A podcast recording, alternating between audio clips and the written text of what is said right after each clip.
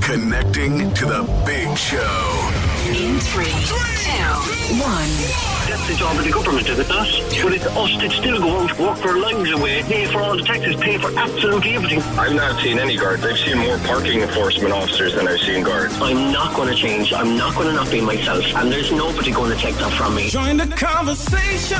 Call 0818 96 96 96. Text or WhatsApp 083 396 96 96. Email opinion at 96fm.ie. This is the Opinion Line with PJ Coogan. Corks 96 FM. Morning, all. You know what? This has felt like a real long week. I don't know why. It's only been a five day week. It's felt like it was about eight and a half days. I think the reason for that is I wasn't sleeping very well during the first half of the week. Thankfully, I slept like a, a newborn last night.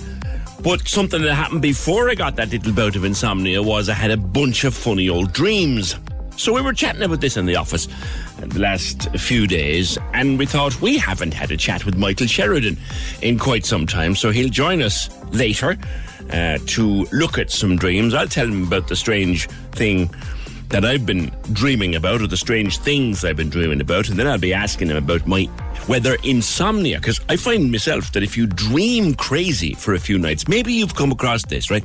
You dream crazy for a few nights, mad stuff, stupid stuff, and then you can't sleep at all for about a week. Um, I'll be asking about that connection, but if you have any crazy, freaky, recurring, scary, or just funny dreams that you're having, uh, we'll have uh, Michael on from the USA uh, just after 11. We'll chat with him. You can WhatsApp me in with 083 396 96 96. Maybe even send a voice note with your question about your dream. And see can we put some of them to him. It being Friday, we like to do these kind of things. Something else as well. Did your mammy ever tell you a lie when you were growing up? I remember my mother telling me one, and I promise you I'll tell you before 12, and you'll never think of it. But my mother told me a lie when I was about 11. And she was never more wrong about anything in her entire life. I bet you if she's listening now, morning, mammy, she doesn't even remember herself. Um, but the ones our mothers used to tell us, like eating cheese before you go to bed will give you nightmares. That kind of nonsense. Sitting too close to the telly will damage your eyes. Or my favourite one, the one that has absolutely no basis in science or fact or sense. You wonder where they it out of. Don't swallow that chewing gum. It'll take seven years to digest. or, or the other one, if you swallow an apple seed. Remember that one? You swallow an apple seed? No, there'll be a tree grow inside you. And then your mother told you that you laugh about now, but you think at the time, oh, okay, okay, mommy. 0818 96 96 just because it's Friday and it's a bit daft. And if you want to talk about, we haven't done this in the office, but if you have notions about Donald Trump and, and, and Squidgy or Stormy or whatever her name is, Daniels, I think, and just throw this one out there for what it's worth, right? Um, I think this only benefits Trump. He ain't going to go to jail. He will probably just get fined. He doesn't see it as being embarrassed. He's such a raging, raving, crazy narcissist that he actually sees it as grist to his mill. And if you ask me what's going on, is it could secure him the nom- it almost certainly will secure him the nomination to run the next election. That's what his supporters are like. But anyway, that's where we are. That's where we are. Let me start though with Deirdre. And look, young people across the city and county, they're just scrambling to get on the property ladder. And there's all sorts of things standing in their way. Low housing stock, high cost of living, ridiculous prices. It's impossible. And high rent. How the hell can you save for a deposit for a mortgage when the rent is as high as it is? Deirdre, you're one of those people. You're struggling to get on the property ladder. Good morning to you. Good morning, PJ. Tell me about life. Tell me what it's all about. Um, I suppose we were listening to you this yesterday on the radio, and, and around the rental market, we're hitting the same problems everyone else is. The the issue with our family is we've additional need as well. Um, so one of us have had to go on carers allowance full time because we have a severe intellectual dis- disability and autism and, and non-verbal, same as a lot of people we Yes. meet nowadays. Yeah. Um, I suppose my own story before I met my partner um, 10 years ago was I was a lone parent. I became a lone parent at 24. I'm 41 now. And I've done 18 different uh, years renting in 12 different properties. I've never been able to um, stay anywhere longer than three, four years max. Um, they're all one year contracts being offered. We can't get on the property market because we no longer have savings because the HSE therapies aren't there for our son, so we have Yeah. to pay privately. Um, it just it, it just seems to be one thing after another. I've three letdowns from the HSE. I've no NCT. I've, you know, at, at some point these politicians are going to have to realise it's not these solutions they're coming up with aren't hitting the correct mark. Come back to that there. You said 18 years renting in 12 properties. How come you had to move about Yeah. so much? because I was so young and because I was a single parent, I was viewed discriminatively by some of the landlords, and they just would only offer a one uh, a one year lease. I've never fallen down on my rent. I've always paid up front. I've never had a problem getting deposits back. None, no issues. I've I've the full twelve references. Yeah. but they just won't. They, So like, they wouldn't just roll them over. Like you pay your rent, Yeah. everything's on time, places in good nick. No, they wouldn't the roll over the like- contract. No, no. And the problem is that they don't trust the market. They've been bitten too many times, all these landlords. And like I have family that, that rent other properties and they've been bitten as well. I see it everywhere. How do you mean I'm bitten? currently What in a uh, property that isn't PRTB registered and nobody's picking them up on it. Yeah. How do you mean they've been bitten? It's just ridiculous. It is ridiculous. Like Sorry, the whole know if you can hear me. situation, PJ. How do you mean they? How, how do you mean they've been bitten? They've they've all had bad experiences. Everyone I talk to has had bad experiences. I know one particular landlord in Cork, and she's been bitten so many times, and she's just such a compassionate landlord. Mm-hmm. And she she has five different flats in in Cork, and she lowered rent through COVID for them. She's done everything she's had, and two of them have left her high and dry and walked out without paying. But why should you be judged for the actions of others, Deirdre? Absolutely, absolutely. We're finding it hard enough to keep going on a daily basis and getting up and, and sending our child to, to school with the additional needs, with the, the lack of therapies and autism itself uh, in itself, PJ, you know, is hard. Oh yeah. I went back myself um, when I became a sole parent and I decided I'd put myself through college and I'd get some education because I didn't go to college when I finished secondary school. I went back, I did a, a Bachelor of Accounting degree, I have a postgrad in IT. And when my son was born, um, my second son was born, I went back to Mary I and did um, a postgrad in autism studies. And I'm, I'm working full time and I can't make ends meet. We can't afford life health insurance. We can't afford the things that we need for our child. Yeah, your your partner, our your partner takes the your partner gets the carers allowance. That's right. Yeah, Yeah. he gets the carers allowance to stay at home, but that's all. And of course, that's And now we're in the means situation tested up the wazoo. Like every, time- every, every everything you scratch, PJ. that's means tested out the wazoo as well, isn't it? Absolutely, absolutely. So if I earn too much, his is deducted. So either way, no matter what I do, I'm kicked either side. Yeah, that's a particular one that I Like, want to pick up on, seeing. That Yeah, that's a particular one that I wanted to pick up on. I mean, here you are doing everything right, working hard, going back to get your qualifications, working hard at a full time Yeah. job. Your partner has taken the decision that because your earning potential is better, you're the one going out to work. He stays at home. He gets the carers. But you, any attempt. And this is the uh, this this grinds my gears, Deirdre, and always had. Yeah. I've talked to hundreds of people like you, you know, uh, that any attempt to use that old expression, better yourself, or do better for Yeah. yourself, or do better by your little family, any attempt, you're pulverized. absolutely. Like my my family have always brought us up well to to contribute to society to get back up into the thing. We like we were never raised on social welfare. We would never even touch the social welfare system. I was just haunted that the, the lone parent situation was available to me when I when I found myself in that situation. Unfortunately, and we got back on the ladder to give back to society and contribute back into the tax system as quick as I possibly could. And I've gone from job to job since. I haven't I haven't come off back onto social welfare since, and I just find every single time. Like now, the pricing in house market has gone too high altogether. There's no point even looking because you won't find anything. I'm on for the bones of forty five thousand a year myself. Mm-hmm. That's a And decent salary, The most still. I, the most mortgage we can get is one hundred and fifty thousand, Sure. and that won't that'll give us a piece of land, nothing else. wouldn't buy you a shed. No, Absolutely. I'm actually thinking at this stage that Ireland needs to change the the the housing regulations and the planning and allow people to put in more log cabins and more shipping container style homes and allow mortgages be applied for for those homes. Mm-hmm. Well, I mean, you can go down. option. I think you're right. You can go down to East Cork, down there to Ballyseedy, to the garden centre place there, or you can go up to Yeah, behind yeah. Hanley's down there at at the, the Magic Roundabout, and you'll find these little apartments completely self-contained, uh, and the manufacturers will tell you we can install a two-bed or even a three-bed with water and and a lecky and draining and the whole. We can do that for under a hundred thousand.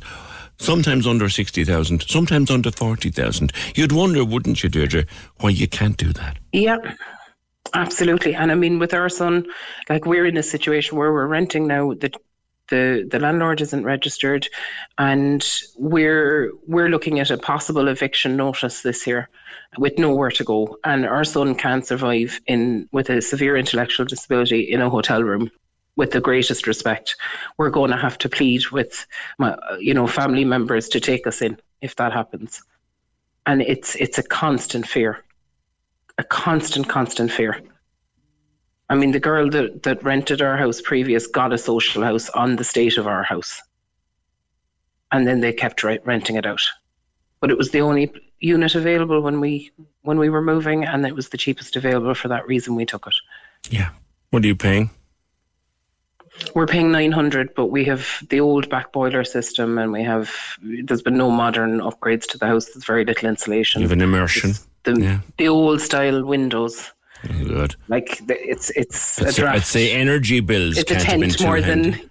absolutely yeah we're paying 65 on electricity alone a week. and the back boiler then we have to have the the, the back the fire lighting to heat the house upstairs so we have all the coal and, and logs throughout the year I just I, I don't understand where this government is going, PJ. I mean, I, I'm we're talking about the rental market today. we we were talking about NCT yesterday. That's overdue. I'm one of the 425 that are waiting on a date over a month. I've had two failings lately with A&E in CUH and, and the Mercy that have put delays on our family over weeks. My son's appendix ruptured because he couldn't get a bed on the other side of the theatre. I I was in an accident and you know the delays are just never ending and the government just seem to be constantly uh, pummeling the public without making solutions that work for everyone. Don't know if you heard Simon Coveney solution. with me on the programme yesterday, uh, insisting, I- insisting, as he will do, that the government understands your position. What do you say to that? they probably understand it, but I don't see him living in the same situations that we're in. They're on a better wage, they're on better better system, better supports, they have expenses to claim. I can't see them seeing the, the everyday everyday Joe Bloggs like that most of us are trying to just go to work and survive at this stage. Like a TD's salary is 104,000, I think, at the moment. A senator is about 70,000. And you can So they can afford a home. Yeah. Two and a half times their salary will get you the average home now. Yeah. Yeah. And with the best And will in the, the world, and. I, I wouldn't And it- like not to, only that- with the best will in the world, they're detached, aren't they? there yeah and not only not only that PJ but like with our autism present in the family we're now in a situation that we need to adapt a house and a sensory room we have some severe issues with our child like we can't put wallpaper on the wall without him peeling it off Tell and me a in a little- rental tell me- tell me a situation it's bit not about him. ideal Tell me a little bit about him. he's he's eight he's attending st gabriel's um, special school Brilliant in. Curraheen, who are fantastic i like them and the pre-education in Sunnis were there are godsends You couldn't ask for we better. wouldn't have got this far. We wouldn't have got this far. But our problem now is we're at the situation where we've very little health support now. I will say Enable Ireland and Curraheen are doing the best they can with the resources they have. And they're very helpful if you ring them up with a query, but they're slow to come back because they don't have the manpower either. And we're all trying to survive after COVID. We're all trying to get around things.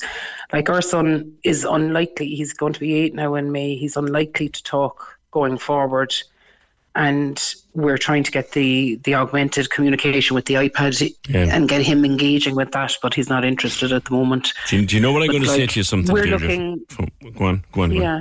Go on. We're looking at the situation of the future now where we, we need to buy a house to suit his needs and his growing, changing needs. Um, the child is already in 11, in 12 to 11 to 12, 12 to 13 clothes. He's going to be six foot eight, the same as my family. And he's extremely strong. He's stronger than I am right now because he's con- his muscles are constantly moving for sensory seeking Yeah, behaviors. And like we know there's no respite services out there. We know because we haven't had a break since COVID. He we doesn't know his own strength, away for a night. Yeah, but he doesn't. God love him, he doesn't like. And we haven't gone away for a night away ourselves um, as a couple since December 18. We haven't had one day off. And like, it's not like you can hand them over to family because they have their own priorities and their own issues, and we feel that we're lumbering more on them, and they've been as much support as they can possibly be to us. Deirdre, I've talked to so many people like yourself, and, and you know what it sounds like to me? And I'm saying this, I'm, I'm trying to bring this from a place of kindness. It sounds to me like you're drowning. yeah. That we're witched, we're Drowning. drowning. Absolutely, PJ. And we're one of many families. It's it's the housing, it's the healthcare, it's the education. I mean, we had to fight for his place in St. Gabriel's. And even at that point, they have a nurse on staff, and our son doesn't have a secondary underlying illness, thank God. But many of the kids up there do, and they were trying to prioritise those spaces for kids with medical issues. But because the spaces were so short the year we were applying, we were lucky enough to get in there. Hmm. Like, it's it's beyond. I mean, they're in the middle of a review of the EPSEN Act for education, and they haven't enacted ninety percent of it. They only brought in the That bloody thing is around, that, that thing is around longer than I am at this And stage. Ruairí Quinn was asked back in 2004 when he brought it into legislation and tried to enact it, how much would the whole lot cost? And he was told 12 million for the next 10 years. Yeah, yeah, We've spent over and above that, over and over since then. I know, I know. And we still are nowhere closer to a solution for any family that has additional need. It is ridiculous. I know, I know. Listen, I hope that things improve for you, and that sounds so trite coming I from me. appreciate can, the chat, Can, can I tell you something about the little fella who's eight now? Yeah. And you said to me that there's little or no hope of him speaking going forward. I'm going to tell you something and take it for what it's worth. And I know you're being told what you're being told. Absolutely. I have a lad, he's 25, he'll be 26 in October. When he was four or five, he was going to Sunnis. And a wonderful, Yeah. wonderful girl called Barbara Millsop said to us The down there. down there. No, no, no. She was just a, she was just a teacher down there. She said, Okay. "Don't believe that. Don't believe that. That he won't." and we're talk. hearing stories of, Don't. of others I can't that shut are him up, 13, Deirdre. 14 with their first. I can't I shut can't him up. wait for that to happen. I really So don't don't But don't be told by anybody that your boy will frustrating never. about our situation. What's so frustrating about our situation with our child is we can see there's intelligence Yeah. there. We know if we break through the communication, he'll be a mild or moderate Yeah, intellectual. bre- that, and that breaks your heart to see that. That breaks their heart, And your he heart to see that. mainstream, but nobody is willing to give him a, a cognitive test that doesn't have to answer Well, well, questions. well give, give, give, give, give that little bit of, of advice. Take it for what it's worth. Don't believe anybody. And I say this to any child, any any parent of any child who doesn't speak. I, don't, I hate that term, nonverbal. Doesn't speak. I put another word on the end of that. Yet. Because as I said, when we were, when he was four, we were told our fella wouldn't rub two words together. Now I can't shut the bugger up. I mean that. If anybody's struggling financially as well, and it sounds to me like Deirdre and her family are, if you're struggling, MABS, Money Advice and Budgeting Service, we've had them on with us countless times. But MABS are there for any family who are struggling. They will um, intervene with your energy supplier. They will intervene with your bank. They will intervene with your mortgage lender, and they will try to sort out and cut a deal for you. So if you need help with money, Mags 0818 Mabs rather 0818 072 Speaking of energy bills, my my gas bill came. I was wondering what it would contain this time. It wasn't pleasant reading this time either. So it wasn't. Join the conversation. This is the Opinion Line. With the Cork City Marathon, take on your next challenge this June by running solo or with a team. Register at corkcitymarathon.ie. Cork's 96 FM. Simon Murdoch and the best music mix. Weekdays from midday on Cork's 96 FM. The show that is your afternoon soundtrack in Cork with these guys. Hi, everybody. This is Pink. This is the weekend. This is Dua Lipa. I'm always giving away some of the best prizes in Cork. Oh my God! Thank you so so much. It's the best news ever. And there's the random stuff too, like how's your day going? Day two now. I went out to the night. My voice is still gone. When your radio is on in the afternoons in Cork, make sure you're with me. Let me show you what it's all about. Check it out. Simon Murdoch, midday to 4 p.m. on Cork's 96 FM. Join the conversation. Email opinion at 96fm.ie. This is the Opinion Line with PJ Coogan. Cork's 96 FM. Yeah, someone's suggesting Deirdre bring her boy to Liskennett, the equine farm in Granagh. They're brilliant up there. Whatever magic is between a, a child with autism and a horse, if you've ever seen it happen, it's magic. It's it. No one can explain it. It's like it's like assistance dogs. Yeah, great suggestion. Great suggestion. Uh, Kate says I worked with kids with special needs for years. They'd buy and sell you. They're all so clever. They just have different ways of expressing it and difficulties in doing that. You're so right, Kate. 0818 96 96 96. So the eviction ban officially ends at midnight tonight. We're talking about it all week.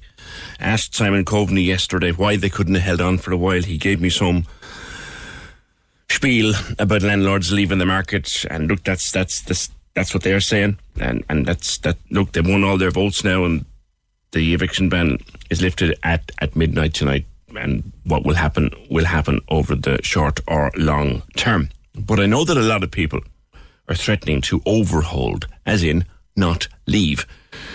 And during the week, I was wondering just what is the legal position if you decide to overhold. Now, Paul Murphy, the People Before Profit TD, who, to be fair to the man, has a law degree, stood up in the Dáil the other day and gave some explanation of how you can stay in your house. Uh, but look, he may well have a law degree. He does have a law degree, but he's also a politician, and politicians going to politic. But let's remind ourselves of what Neve said to me during the week. Uh, she has an evic- eviction order. She's supposed to be out tomorrow. So this eviction that I have been given, it is a legal binding document, but it's not standing over that she can come and change the locks on the door and have the city sheriff or the county sheriff come to my door and say, here's a roll of black bags, start packing, you need to go now. So, so you've made a decision now. I'm not going anywhere. No. My teenage daughter, that's 15. I have a son, that's 11. I have another daughter, that's 10. I have a three year old, and I have a six month old. I'm not bringing them down to a guard station. Hmm. They've only ever known to sleep in bed, in their bedrooms, with their posters and their stickers on their wall, lying down in bed at night time on their phones. I said I wanted to get a legal view on this. Solicitor William Harvey joins me. William, I wouldn't ask you to comment on a specific situation. That would be wrong. But in general, if one decides not to leave when one is being evicted, what's the story? Good morning. Morning, PJ. Thanks for having me on. So th- the position is with any tenant who overholds beyond, and the important thing here is beyond a, note, a valid notice of termination. Um, an application is made by the landlord to the RTB, um, and then thereafter the RTB make a determination that they are in fact overholding, and they do have to leave. That is then enforced in that order. So on, on foot of that order, it is that is not enough. A court then has to enforce it. So you may have to make an application to court as the landlord, and once the court affirms the order of the RTB, um, and again there's procedures there. Notice has to be served on the tenant. Um, then further steps can be made uh, as necessary, lodging with the necessary sheriff to have the person removed if, if needs be, if they're failing to comply with, with the order of the, the court. Sounds like it's a process that could take some time. Qu- quite a bit of time, PJ, it does, and uh, there's quite a lot of moving parts. Uh, in my experience in the past, service can be quite difficult. Um, tenants tend to know that this is coming. Um, and if, documents aren't served properly, it's not before the court properly. The court won't make orders. Um, but I suppose the issue for the tenant and anyone who does intentionally overhold, like, it is illegal to do so once the RTB have determined uh, that you should leave and that determination was valid. You also are going to be incurring quite significant costs.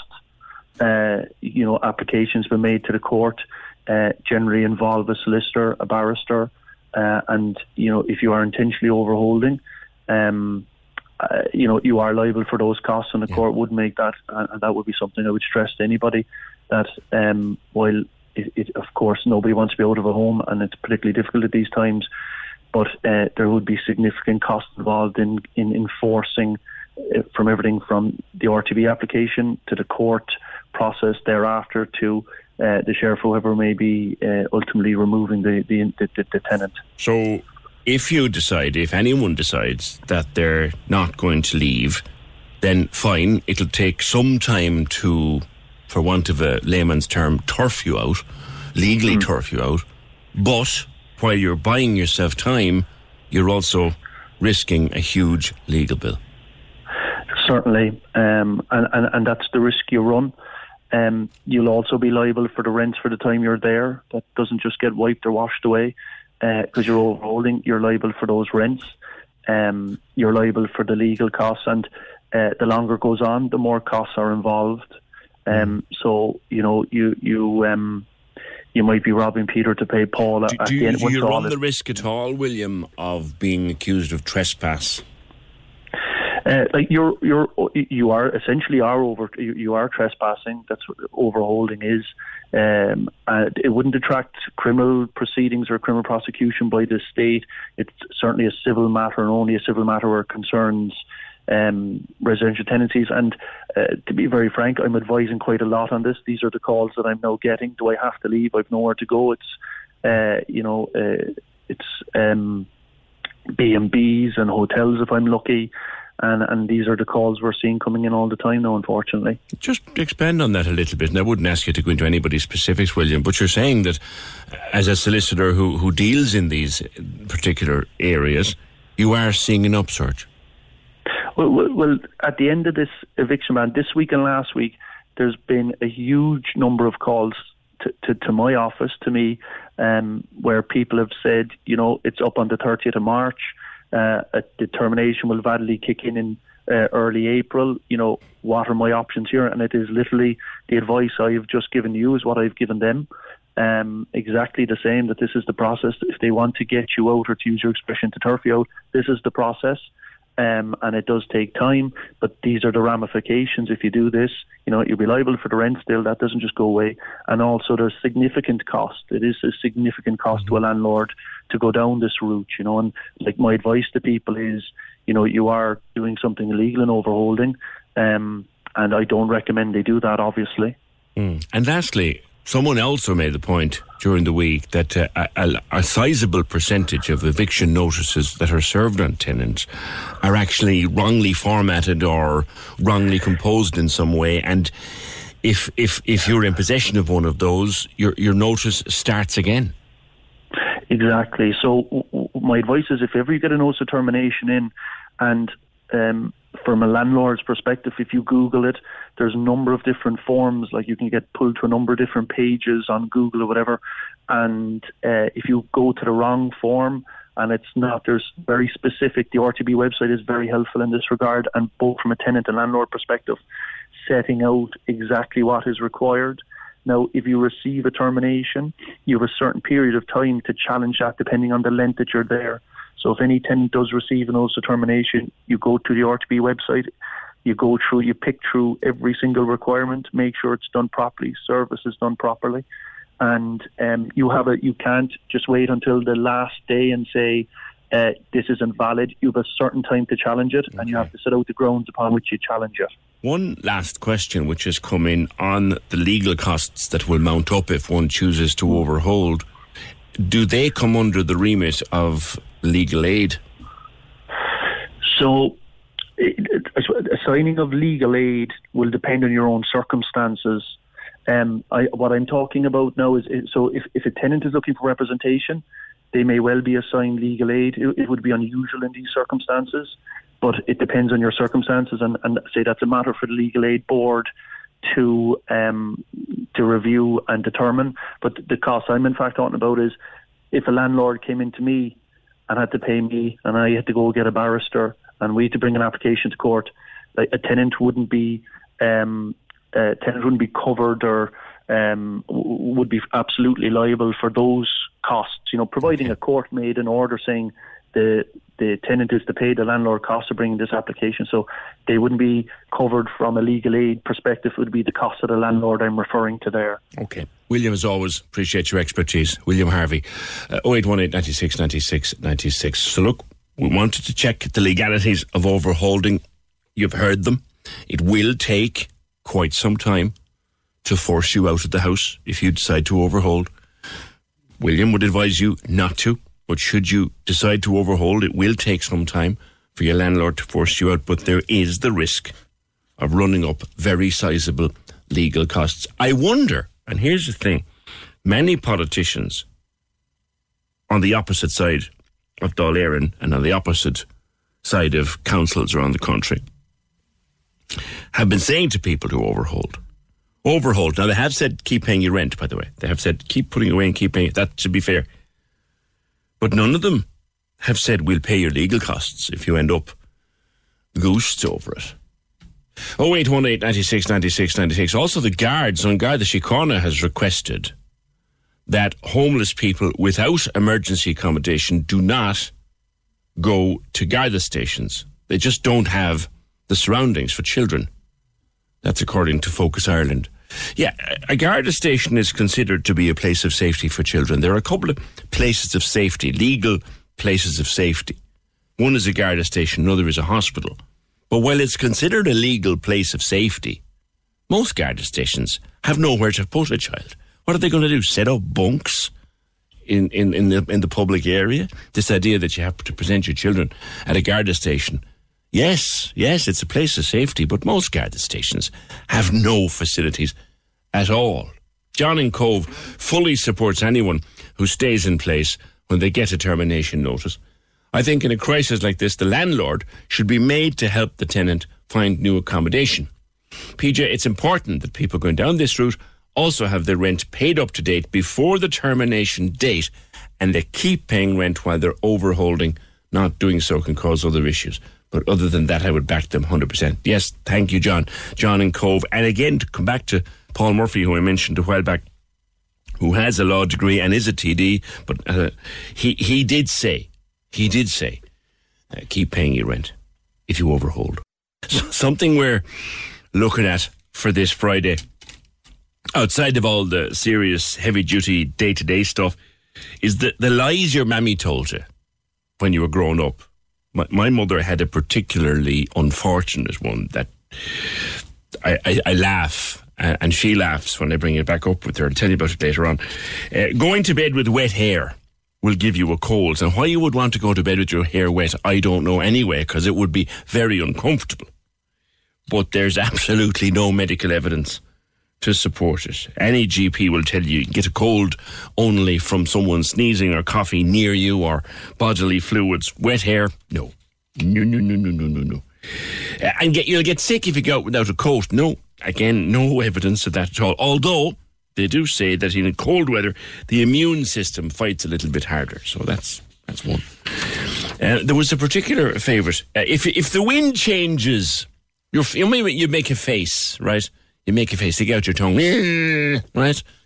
If the wind changes, your face will stay like that. Frighten the life out of us. Utter, utter nonsense, of course. Eating apple seeds, there'll be a tree growing in your stomach. What clown decided that was a good idea? Um, If you pick a dandelion, you'll wet the bed. Now, dandelions and other such things were known by our grandparents as piss in the beds. That's where that came from. But there was none, nothing that ever was in that truth. No truth at all in that. None. My another favourite one was um, and this was uh, this was nasty. Did your mother ever tell you that the ice cream, you know, the ice cream truck, ding, ding, ding, ding, the ice cream truck would come through the park? they only play music when they're out of ice cream. Your mother would tell you. that was horrible, wasn't it? Ray, is is that about a mother's myth? Oh, very good. Let me just drag that in out of the machine, and we'll have a listen. Ray on voice note. Is this the one here? All right. Let's see what Ray has to say. Are we ready? Load her up there now. Let's go for it.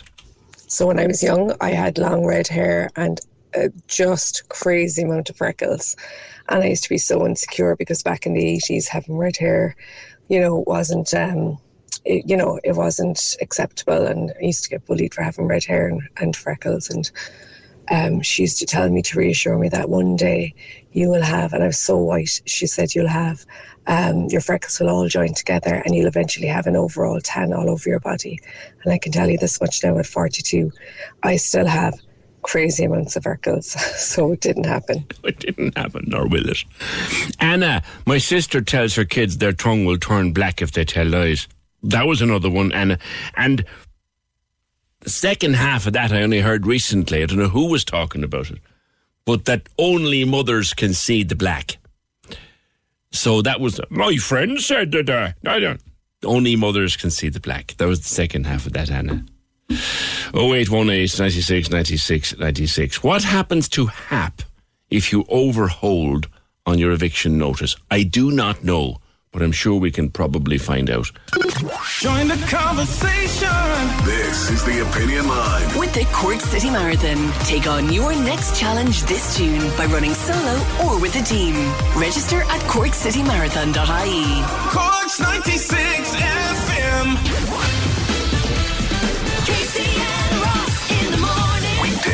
6 to 9 a.m. On Cork's 96 FM. Things people have done in your house. Lads, I stayed in an ex girlfriend's family house, woke up after lots of responsibilities, went to the toilet, fainted, and broke the shower door, and w- woke up to her parents staring at me on the ground. Guys, we had friends over for dinner. One of them used the upstairs bathroom. She blocked the toilet. Oh, of course, he couldn't unblock it. I had wouldn't to- leave the bathroom. I would endeavour with every bit of my fibre and being to do it. I'd be on Amazon buying sticks of dynamite. Yeah. Everyone has to have a buddy in Dyno-Rod. Yeah, and just feed that snake thing up through the upstairs window. Imagine that happening and no one knowing it's like, no. There's a whole operation going YouTube, how to unblock toilets. Casey and Ross in the morning. You can now order your 231 electric Skoda Enyaq from Noel DC Cars. Skoda Sales Dealer of the Year. Exclusively Skoda in the city. Cork's 96 FM. We did some stuff on wills yesterday with Lana Nolan from Wolf and Company Solicitors. One of the things I learned yesterday was that you can cut your kids out of your will, but not your wife. I didn't know that. Well, I knew you couldn't cut the wife out, but I didn't know you you could cut the kids out. Not that I'm thinking of anything. And her advice was get yourself a will, make sure that you know what you want to give, who you want to give it to. It'll make it easier if anything should happen to you. Our parents used to tell us, says Jen, the ice cream man only played music when he'd no ice cream. Yeah, I know. I know. that was now that was cruel. That was cruel. Oh, the ice cream man only plays his music when he's. Why? Why would the ice cream man only play lovely, happy music when he has no ice cream left? Enda, I was t- ah, come here, Enda. I was told that chewing gum would stick to my lungs if I swallowed it.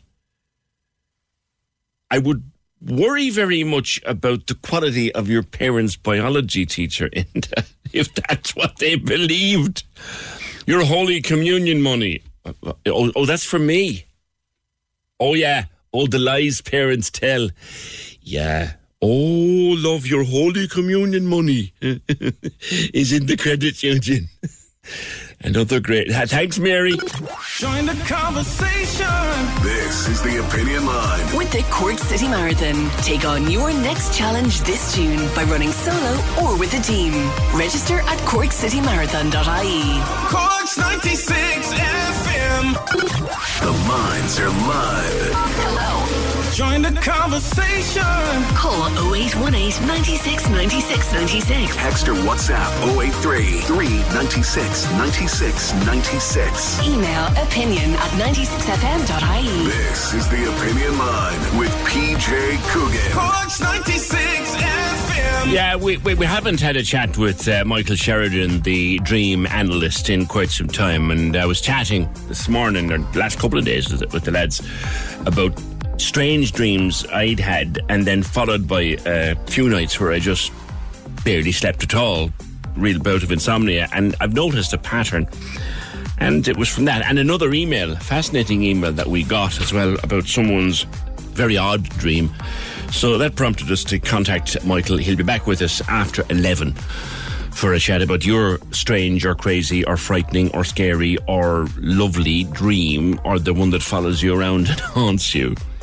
Uh, give us a WhatsApp with the details of what you're dreaming, and we'll put some of them to Michael after 11 o'clock. 083 396 96 96. 083 396 96 96. You can either write it in a WhatsApp message or you can voice it in a WhatsApp message. On the wills and the credit unions, Kate says the death grant now in many cases is paid directly to the undertaker, and it's better that way. Tis true, Kate. Now there's one crowd. There's one crowd who know how to charge. Oh, God, they do. Yeah, yeah. I'm sure there's a lot of hard work in laying a loved one to rest on behalf of the undertaker. I'm sure there is. I'm not lessening the work, but boy, do they know how to charge. And there's another conversation, probably for another day. But have you seen how much people spend on coffins? Like you'd, some coffins, you'd buy a, a second-hand car for the cost of, of some of what people put their loved ones into to bury them. Some coffins are desperately expensive. Me, I've said it before and I'll say it again. Wrap me up in a few black bags and gaffer tape and fire me into the oven down in um, down in what we call it down in Spike in Haulbowline. I've, I've no interest in posh coffins or anything like that. And spread me ashes on the beach in Lanzarote. Anyway, I'm in the middle of sorting a will, says Olive. I was told the debt, ben- debt benefit is gone from our credit union. Yeah, some of them got rid of it after 2016. Thanks, Olive. 0818 96 96 96. Do you remember over the last few months, back end of last year, maybe earlier this year, we were talking about Bus Connects and the various plans for where it might go and where bus lanes might be put and what we might lose because of bus lanes. We had uh, serious worries about John Spillan's cherry trees. I think they're saved now with the latest changes made by Bus Connects. And I know I, I spoke to one guy on the, the Douglas Road who said to me that his neighbour had plans to extend their kitchen out into what's presently the garden. And he was laughing. He said, "My friend was telling me over a pint the other night in the pub. He said if he if he does the extension he's planning to do, there'll be a bus stop in his kitchen." We don't know what's going to happen to that. But Sarah, you were genuinely concerned, and I think we might have spoken before. You were genuinely concerned that you were going to lose most of your garden to Bus Connects. Now it's not going to happen up there in Grange. Morning. Hi, PJ. How are you? Morning. Hi, hiya. You were worried they were going to take a massive chunk off your garden. Yeah, it's the the wall. It's, it's not just our garden. Like the wall, we're at the edge of our estate, so it runs the whole length of kind of the front, back, and side of the house. Yeah. Um, and it's a big like retainer kind of structural wall. Like there's a big drop on the opposite side. So, um, I mean, I'm no engineer, but my understanding is that it would have taken a huge amount of excavation kind of in under kind of along our garden and our side entrance and our driveway to even move that wall and it would have been coming right up on top of our house. They'd have had to. Um, They'd have had to prop up your your, your garden, wouldn't they?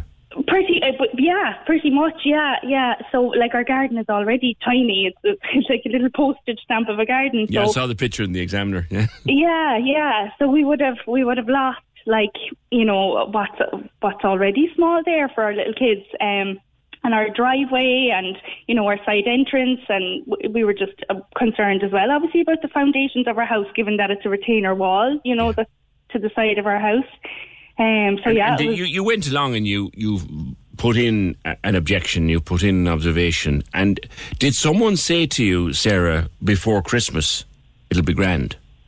So yeah, we had a conversation then with the NTA um, before Christmas. Um, you know that they said they'd get back to us before Christmas, and they weren't getting back to us. Um, so I got on to um, Shane O'Callaghan, who's been great, actually, our local councillor, Mhm. and he he arranged it. He'd been kind of I got on to him as soon as you know we had gotten the proposals anyway, so he was kind of going along, helping us all along. So he set up this call then again before Christmas. Um, and they did verbally tell us that they, they didn't kind of plan to proceed with the original proposals. Um, but I suppose we didn't see it in on paper as such, in writing, until they went live yesterday. And we didn't know that they were going live yesterday until we got a call from the examiner asking, you know, did we know about it? Um, which So, so they told so- you you'd be all right, but they never put it in writing No, until it was in the paper. Exactly, they wouldn't put it in writing, um, and they, they hadn't put it in writing, so we didn't kind of know really till till it went live yesterday. And like I said, we weren't even told it was going live Right. until I got a call from the examiner about it the day before. So, You're, you're relieved, though. oh, big time, yeah, big time, definitely, hugely relieved, yeah, yeah. So it's great now. Our our little girls get to to keep their already small little garden, and we get to keep our our one parking space, and hmm. you know, not Will, worry will there, about will the, there still be buses running up there, or what? Do do you know about that? Uh, my understanding is that it'll be the bus lane will be on the just on one side of the road now. The plan was that they were going to do both sides of that of the Ballycureen Road, which is a narrow enough road. So Mhm. they, the the original proposal was that they would do both sides, and my understanding now is that they're they're proposing just one side now. So I suppose they don't have to widen the road quite as much then. Okay, all right, good. Delighted for you, Sarah. Thank you. Thought they were going to lose their entire little garden and that big side wall and have to prop the whole lot up to fit in a bus lane. Uh, not going to happen. A lot of happy people down as well. Thanks, Sarah. A lot of people uh, relieved on Boreenmanna Road. There was some plan there that they were going to put bus lanes up the two sides of Boreenmanna Road and be snaffling up gardens and and driveways, and that that seems to have been stepped down on uh, now. And where was I going? Oh yeah, we still don't, the, the, Douglas Road one. I haven't had a chance. I'm maybe do it at the weekend now. I haven't had a chance to sit down and look at the new map. I know Emer's got a copy of it outside in the office, but I haven't had a proper look at the new map. But uh, I do see in the paper, oh, in English, done a lot of good stuff on this actually in the Examiner. I, I do see that where some residents still unhappy. There was a, a move or a decision reversed down the road from us here as well in St. Luke's that people were relieved about. But still, uh, everyone's not 100% happy, and people are talking about going to. Um, Going to court, yeah. Have a look at that. Thanks. 0818 96 96 96. Um, Jessica sent us a lovely email about children playing because the weather is going to improve. I know it doesn't seem easy to believe this morning, but the weather will improve. The nights are getting longer. The days are getting will get warmer. I promised they will and drier. In fact, it could get very nice even next weekend, Easter weekend, and the kids will be out playing. And Jessica wrote us a lovely email pleading with us to ask people let the kids alone. Just let them play. I'll talk to her next. Join the conversation. This is the Opinion Line. With the Cork City Marathon, take on your next challenge this June by running solo or with a team. Register at corkcitymarathon.ie. Corks 96 FM. Join the conversation. Email opinion at 96fm.ie. This is the Opinion Line with PJ Coogan. Corks 96 FM. Yeah, now this was, was a post, I think, Jessica, but we, we, we picked up on it, and I like it. I, I like it. Let me let me read it uh, before I come across to you. I wanted to remind everyone living in estates where there are families, especially, let the children play. Jessica. Hello, how are you? Um, I like this because I think you're right. I think we've gotten some people have gotten terribly grumpy and touchy about children playing on a green or on a road in a park? Yes, yeah. I have four kids, all age differently, and they love to play outside. Um, my older two have gotten into their video games, but I do encourage them when it's nice weather to go out and play. They have other friends on the estate. It's a family friendly estate, but there are neighbours that just disagree with what they do sometimes. Like they'll be playing with a ball and one of the neighbours will be like, you know, get that away from my car because where we live, it's public. The road is public, so there's no private car parking spaces, you know, which is difficult for the kids because most of the the road then is taken up and uh, the cars are parked along the green, you know. Yeah, so I do. I do. It's difficult for them It's, to it's, know it's, it's where a to ball, play and what like to it's do. not a rock. You know what I mean? Yeah, and like I try and buy the softest balls, and they'll have water fights, and we even have neighbours complaining sometimes of the water getting on their car or the kids running across their house with the water and stuff like that. And it's just, just let them play. They're kids. We had a childhood. Water will dry in the sun, for pity's sake. Yeah, and my kids love the water fights. I buy them water guns, and they'll be playing quite happily. I got the police called last year on my kids. Why? Um, because of a ball. They were playing Kirby's. Uh, it's an old game that we taught them when we were little. We used to play it, and the ball went under her car, and she accused the kids of scratching her car. Okay. You know, and the police came, and the kids were terrified. What they the- ran back into on. the house. Whoa, whoa, whoa, Jessica. They called the guards because of the, oh, Yeah. But you get them. We do live on an estate at the end of the day, and just some people just disagree with, you know. Mm, did they ever The way the remember that kids they were children themselves once? Well, I doubt it. Everybody was a child once, you know. Yeah. But then um, I try and keep a visual on my kids at all times. Yeah. But you know, I'm I'm a mother of four, so I'm doing housework on top of that, and you know, I can't keep an eye on them all the time. I try and get my older two to look after the younger two. You know. hmm Do you have a problem with, yeah, look, kids playing football or playing hurling or in, it, it happens every year. Wimbledon is on and they all want to be tennis aces. And, and the ball, I don't know how many tennis balls I've thrown out of my garden over the years or footballs or would throw into the garden next door when I know there's children. Like, yeah. But you'll have people who'll puncture footballs and Oh, I haven't had that happen. Like, they kind of try and keep the ball, you know, if the ball goes somewhere, I've got quite a lot of neighbours that are really nice and they'll throw the ball back, Do you know. Yeah. I ended up having a game one time with a little lad next door to me. Um, he had a he had a ball and he was just kicking around, harmless enough. Actually, he was playing with his dog, and and of Yeah. course he was very enthusiastic, so he was coming over my hedge. So we started having a little game. We actually playing volleyball over the ditch. You know, yeah, the kids will be kids, you know. Mine, there's a there's a few trees up at the top of the estate, and they they love their sticks. They'll go and get the sticks, and they'll be playing with the sticks and using them as swords and that. Yeah. And you know, I'll have a couple of neighbours going, "Oh, I don't want them kids with the sticks around the cars," you know. I'll be like, "But they're not really near your car enough to go, you know, scratch it or damage it." I know. The other thing about it too is that you know you get old ones, and I mean this now in the kindest. po- Actually, I don't. Old ones, cranky old ones, right? Out, out the front door. Shh, shh, shh. Would you stop it, woman? Yeah, because especially my little lad, he's three now, and he loves screaming, and I have had that as well. There is a, a neighbour a couple of doors down. I won't mention names, but they call they have a nickname for her. She's called the witch, Yeah. and they they keep saying, "No, don't go near the witch. Don't go near the witch." Yeah, yeah, yeah. Yeah, we, you we, we had a we had a fella used to come out at night uh, in the evening time when the sun would be going down. He'd come out and he'd take photographs of little bits of shrubs that were grown on the green. Yeah. And if there'd been a, if if there'd been a kind of a change in the shrub, like a little broken branch. Oh yeah. He'd he'd start looking at that. Look, do you see what they did? Do you see what they did? For the love of God, look.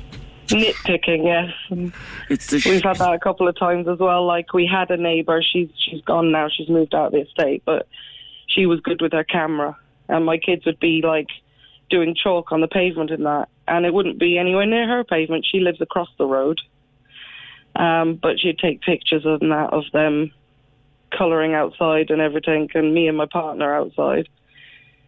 I don't know what for. Maybe satisfied I suppose. Chalk on the pavement. Sure, it'll wash off in the 1st It'll shower. wash rain. off. That's what I'm saying. Kids will be kids, and just let them play. Do you know? You're right. I had a, a, a pal who used to say, and he'd meet, you know, the way teenagers uh, gather around the under trees and at, at corners under streetlights. And you know what? For the most part, they're up to no harm whatsoever. They just want to have a chat and have, some, have some fun and and whatever. So your Yeah. message is, as we come into that time of the year, Jessica, let the kids be kids. Let the kids be kids. Exactly. Yeah. That's all I'm asking for. would you would you prefer them inside strapped onto a computer? no, I encourage my kids all the time to just be out, be active. Okay, my son, he's 13 now, my oldest, and he does love his Xbox. And it is quite hard to kind of motivate him to go outside. But at the end of the day, when he's out, he likes to hang out with his friends. He's got a couple of teenage boys that are in the estate as well that hang out with him. And he's doing no harm. Yeah, Jessica, before I um, let's before I finish with this, I'm going to read your message in full. But but thank you very much for being with me. That's Jessica, and this is the message she put up. And if you have kids, cheers, Jess. If you have kids, or if there are kids in your park, they might be a little bit loud and a little bit colourful. Here's what she said to everyone on my estate and other estates. As we approach summertime, I wanted to remind everyone that lives in areas where there are families, especially on a family estate, let the children play. If a child kicks a ball into your garden, just throw it back. If a child wants to chalk on the pavement and play hopscotch or piggy, as we call it in Cork, it'll wash off. If a child wants a water fight, water will dry. If a child wants to run around laughing and shouting, isn't it good to hear them happy?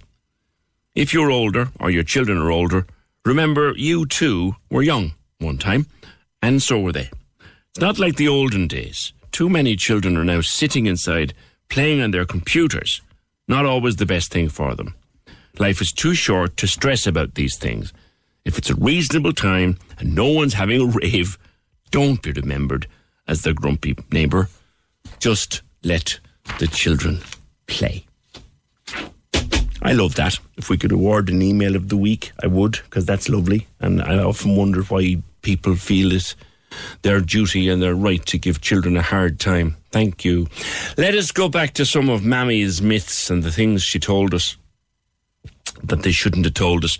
I had a list of them there. I, I'll get it out again and say, oh yeah, um, cracking your knuckles. I can't do it anymore. Cracking your knuckles causes arthritis. It's air that pops in the knuckles. It can't cause arthritis. Eating crusts makes your hair curly or you'll grow up to be big and strong. yeah. Yeah, yeah, yeah, yeah. Um, sitting too close to the TV will destroy your eyes. Well, it might get ice, you might get eye strain, but never permanent damage. Eating carrots will help you see in the dark. Well, they are high in vitamin A, but that's the limit of it. Frank, what did your mother tell you? Morning. Morning, Peter. How are things? Good. What did they tell you? Or if you were ever bored, which obviously I never was, like No, uh, no, God. no, but there was eleven of us there, so somebody had to be at some stage, you know. Or it was always, um, if you're not good, it's the good shepherd's view. That was kind of cruel, though. It would make you think, what do they know? Yeah. Now that you put it that way. Well, no, I remember growing up, Peter, we were a fairly musical family, and we used to actually go to Good Shepherds maybe one or two Sundays a month, just doing a bit of music and dancing for the people there. Like, you know, we never knew any different, obviously. Like, you know, there was tea and cakes and everything else in front of us. We thought it was a great place.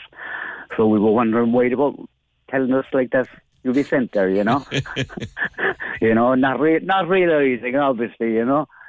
But um, and I suppose the other one, when you think of it, and I don't know if it was said earlier, if you remember, well, you barely remember a first confession. Yeah. You were told to lie at it, Were you? Weren't you? You were told to make up a, a sin for your first confession Yeah. to get used to it, which was basically you were being told lie at confession. you know, I, I was bold to my brother and sister, or I'd say the bad word. uh, or something like that, you know, something simple. But PJ, that conversation you just had there with that lady, Yeah. it just brought back such memories. Did you? I remember growing up Mount Farm, just off Blackpool, Yeah. and it, as I said, there was eleven of us. So the estate was full of kids. There was two particular neighbours, and we were out playing football. And you're right, they'd puncture the ball. Why, like? They'd put a, kni- a knife in the ball. Well, one particular lady, um, she loved her garden and her flowers. Right. So if the ball went in, the ball was never coming back out. She just stabbed it, basically. Um, I can understand she'd like her flowers, like, and be fond of her garden, but I know, but destroying a child's toy is not. That's not fair. It, it, it's madness. Now, I remember one one time, all right, then we, we coined a coffer that we used to have the thing around Halloween. You know, the, the front gates in the house.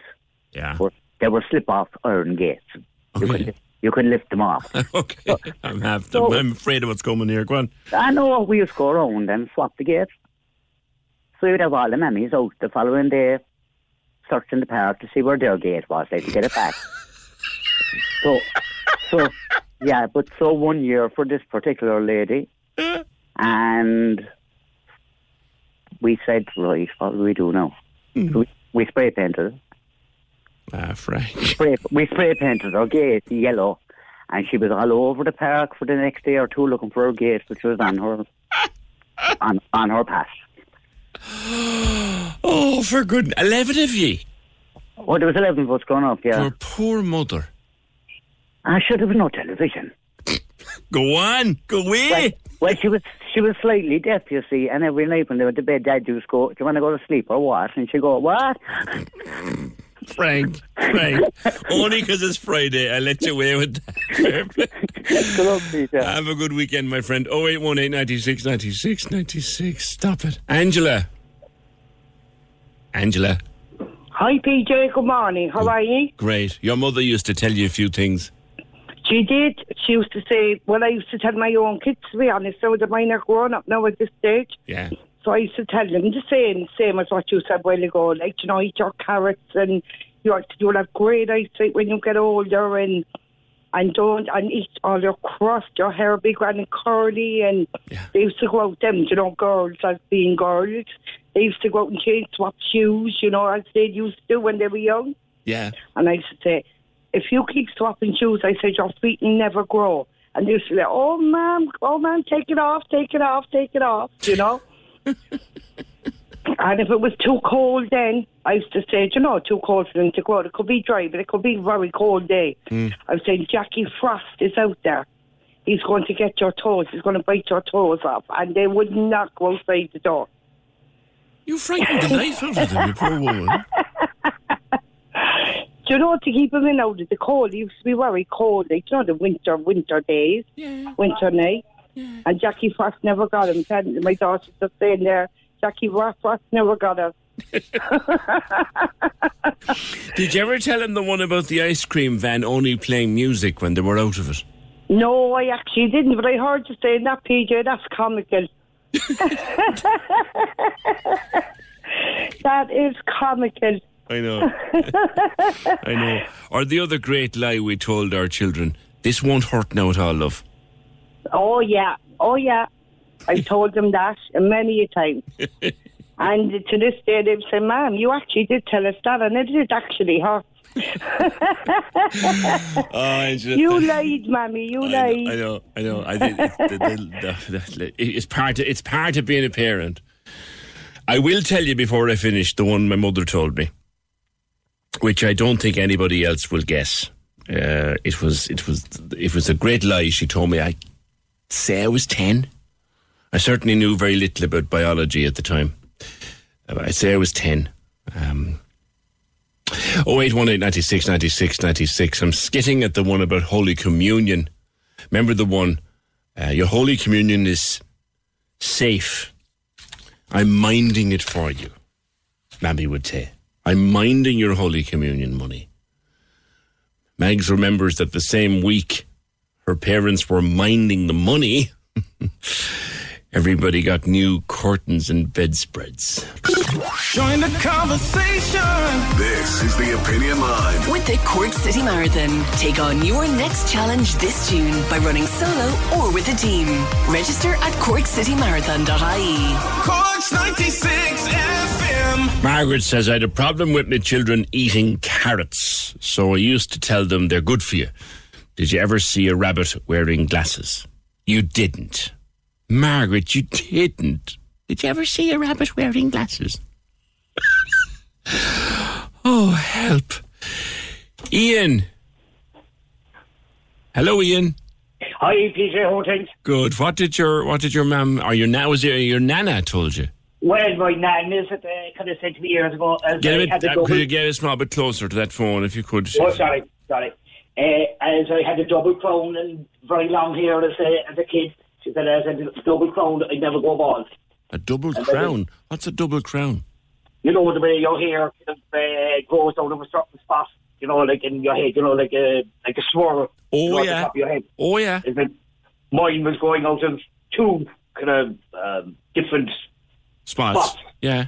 And, said- and uh, she said, "Oh, you'll never go bald, blah blah blah, whatever." Like, and I started going bald in my twenties. and did you lose it all? Oh, jeez, I was bald as a coot now, uh, you know, for the last 10, 15 years, 15 years anyway, I suppose. And did you ever say to, to, to did, did she did she live long enough to see you lose your hair? Uh, no, no, no, it's, uh, she died when I was 21, 22. Right. So, um, you know, it was maybe two or three years later I started going bald. You'll never lose your hair. You've two two crowns. Your hair coming out of two places. I I, I finally figured out what you meant. Yeah, that's like where I had creases. I I keep my hair very short, and there's a couple of reasons for it. One of them being that when my hair, first of all, I hate the fact that my hair is as grey as it is, and I've been grey as a badger since I was in my late thirties. Um, but when my hair grows, whatever way the flipping thing is set into my head, when my hair grows, I get a kind of a, a parting that you could park a bike in, and I flipping hate it. It's one of the reasons I keep my hair so short. Rita, Hello, good morning. you're hiya. Negotiating Hi, with your hi. dad for extra pocket money. Oh, no, it wasn't extra pocket money at all. We knew the day we were getting our pocket money. Okay. And of course, we wait for Dad to give us the pocket money, and we say, Can we have our pocket money now, Dad? And he'd say, Will you have it now, or will you wait until later? And of course, you chirp in, I'll have it now. Well, you can wait until later. And you think then, if I say, Well, I'll wait until later, well, you can wait, All right. you know? And then when you went back to him later and said, Dad, and I'm, I'm waiting now. Where's my pocket money? Well, yeah. Can you give me? Yeah, but you see, we hadn't the sense. He'd say, "Will you take it now, or will you wait till you're later? Till later, and I give it to you." And then you'd say straight away, "Well, I'll take it now," and he'd say, "Well, you can wait until later." and then he had another one with, um, I think it was Holy Joe. Right. I'm not certain out with him or Andy Gore, long ago. He used to know, he knew his dad from going up and down, and he follow him. And he'd say, because my dad had given it to him several times, Dan, have you sixpence? And my dad would say, I have. And he'd keep walking. And he'd follow him again, and he'd say, Dan, I said, have you sixpence? And my dad said, I have. And I'm keeping it in my pocket. I, I, yeah, I, I knew that. I that one. I knew that one. Yeah, Rita, thanks. and Ian before that. Yeah, Da, have you fiver? I have. And about ten minutes. Da, have you fiver? I have. But I'm keeping it. Yeah, I can remember that. 0818 96 96 96 on uh, Jessica's lovely message about letting kids play. Uh, my children are grown up now, but this neighbour hunted them away if they were near his car. He still does it. He has a drive, doesn't use the drive, parks his car outside, so no one can park outside his house. There's a thing, you know. It's a pain in the neck when someone parks outside your house. Uh, you put one car, if you're lucky enough, like well, it's necessary that we have two cars. Um, you've one outside and one on the drive. But what most people don't realise is that you have no right at all. You've no right that ever was, and I never had a right to directly outside your, your driveway there. People think you have, you haven't. Just in case you didn't know. 0818 96 96 96. Now, there, an interesting story in The Sun, the Irish Sun, about dodgy Botox, tanning meds, steroids, all sorts of illegal and potentially dangerous drugs being seized on their way into the country during 2022. This is a report coming from the Health Product and Regulatory Authority, and they had a huge grab of stuff coming in, just just dodgy stuff, very dodgy stuff. Um, that could be dangerous. Erectile dysfunction pills, like uh, Botox. That's not really Botox. And there was another one which we talked about on the program, a thing called melanotan was caught coming in as well. Uh, melanotan is not regulated here. Adam Higgins was writing about this in, in the Irish Sun and uh, has been investigating just how much of it is going on. There's quite a lot, Adam, isn't there? Good morning. Good morning. Yes, there was indeed. I went down to the HPRA's headquarters in Dublin there, and they kind of opened up the, the stores of everything that they had seized uh, last year in 2022 to kind of show us and give us a flavour of, of what they're stopping getting here when it's coming in. And what they had was 15 of these enormous drums. They're kind of like oil barrels that were filled to the brim of all these different tablets. And what they do is after they seize them, they'll send them drums off to be incinerated and all the drugs will be destroyed. But yes, yeah, some of the drugs that were that are coming across were look from the stuff you'd imagine, uh, you know, sedatives and stimulants and all those sort of drugs that we, we know from hearing about them on the street, uppers, downers, buds, zimos, all that sort of stuff that we, we hear that gets sold on the streets. But what they said was there is a constant theme of uh, beauty and lifestyle products being brought across, but these are kind of unregulated and in some cases dangerous products. So, like for example, mel- melanotan, the one you mentioned there, it's a spray that goes up your nose. And the idea is that it, it would help you get a deeper tan. But what they said is this stuff is coming from Korea and China, and they have no idea what's in it. Have, it's completely unregulated. It's not legal here in Ireland. And then if you, I spoke to the, the Irish Cancer Society, and on their website they have a warning about this drug, saying that look, it has all sorts of different dangerous side effects, including one of them is turning parts of your skin green. Yeah. Yeah, it's it's not regulated. I remember talking to some people about it uh, last year. It's it's not regulated. It shouldn't be on sale here, and to bring it in is illegal. Bringing stuff into the country that's not registered or not regulated, Adam, is illegal, and yet there's still a whole of it, lot of it going on. And I think, uh, reading your piece, the HPRA spend their days shutting down social media pages where you can bring this stuff in. They do, they do. So what what's what seems to be happening is people are bringing it in in suitcases, or they're buying it uh, from places all over the world, and then they're selling it on social media websites as kind of lifestyle trends. So instead of some of these are, are legitimate medications that are used for specific conditions, but instead what they're being marketed as as as kind of lifestyle things that you could use to to help your your lifestyle. For example, in the tanning situation, or uh, steroids was a big one as well, and testosterone.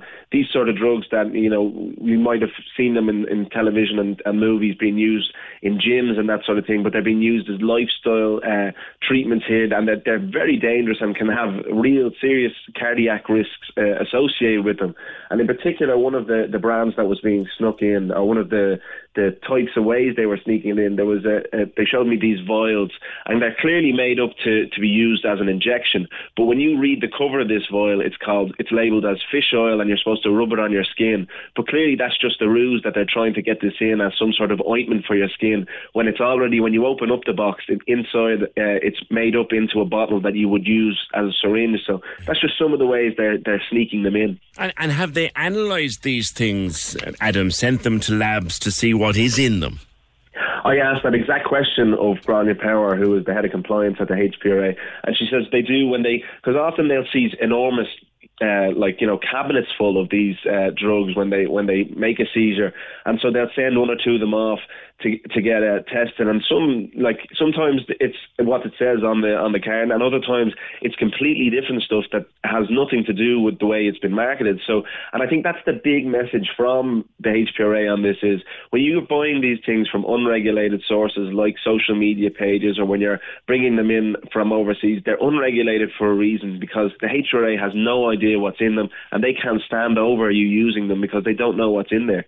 You mentioned testosterone. Now, testosterone is a natural part of, of, of, human body chemistry. It is hard to get for a reason, but people do import it.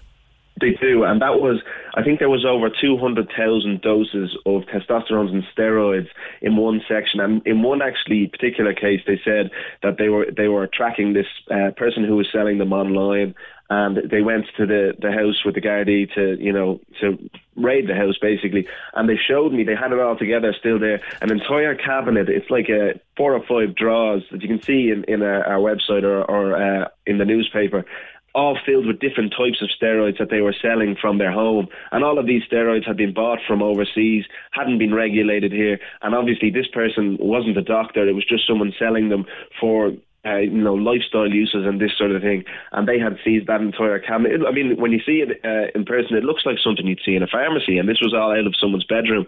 And another thing they warned about was that some of these medications, they're being made in people's bedrooms. They're being made in kitchens, you know, and then they're being sold online with a, you know, a label on it. And, and they don't know what's in it, how it was made, was it made safely, all these sort of things. And that's the, the dangers associated with buying things from yeah. social media and unregulated sources. Yeah, I see there's erectile dysfunction pills in there, but also, and during COVID, there was a lot of talk about this ivermectin, people making crazy claims that it would cure it or prevent it or whatever. Nothing, no, none of it was ever proven, but they found an awful lot of ivermectin coming in.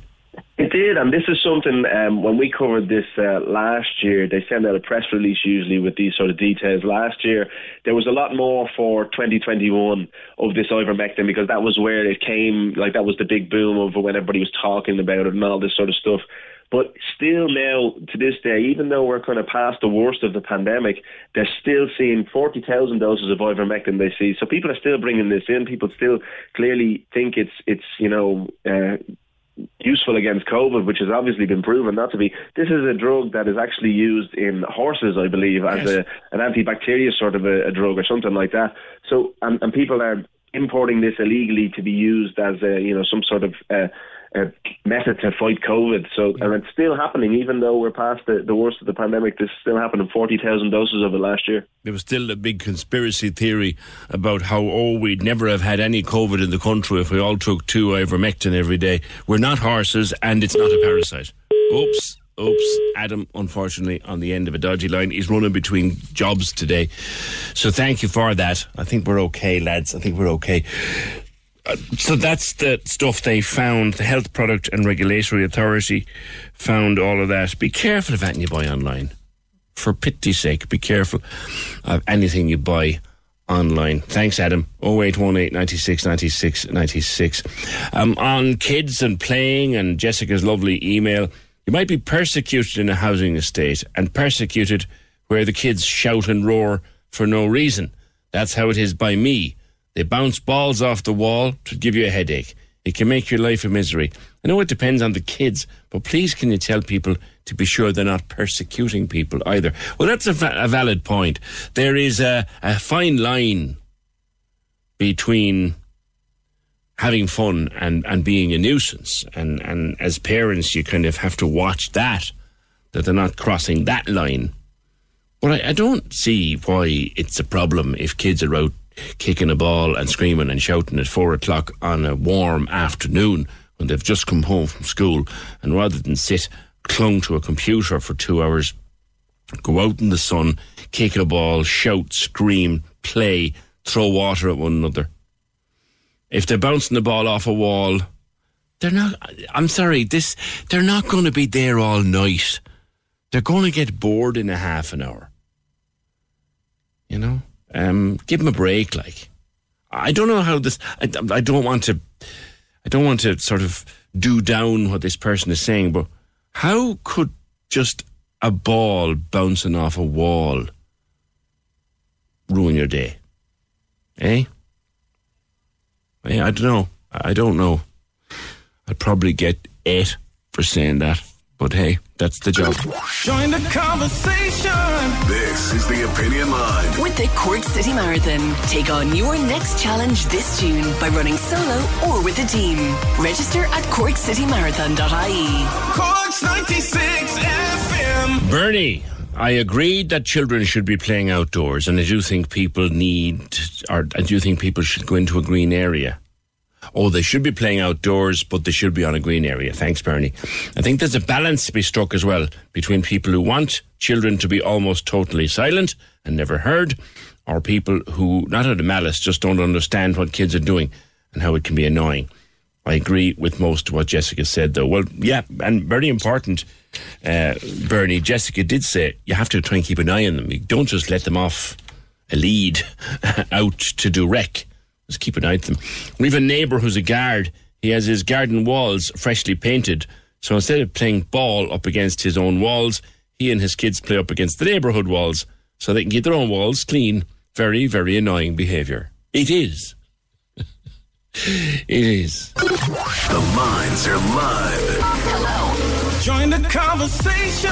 Call 0818 96 96 96. Text or WhatsApp 083 396 96 96. Email opinion at 96fm.ie. This is the Opinion Line with PJ Coogan. Cork's 96 FM. Good morning, Opinion Line. Just wondering if you could give a shout out to Jess or to Clodagh Quirk, Clodagh Quirk from Passage West, who is supporting Jack L in the Opera House tomorrow night. She released her first EP last week called The House on the Hill. You get it on all the pat- all the various platforms. You spoke to Clodagh in the past and said keep you posted on her music journey. Thank you for that. Wow. Wow, wow, wow, wow. That's another great talent coming out of Passage West then. Isn't that where Cian Ducrot is from? And he to be supporting Ed Sheeran this week uh, in the Three Arena. And there is Clodagh supporting the wonderful, the majestic Mr. Jack L. What a voice in the Opera House tomorrow. I didn't even know he was coming to the Opera House this weekend, but there he is tomorrow night. Jack L. in the Opera House with support from Clodagh Quirk.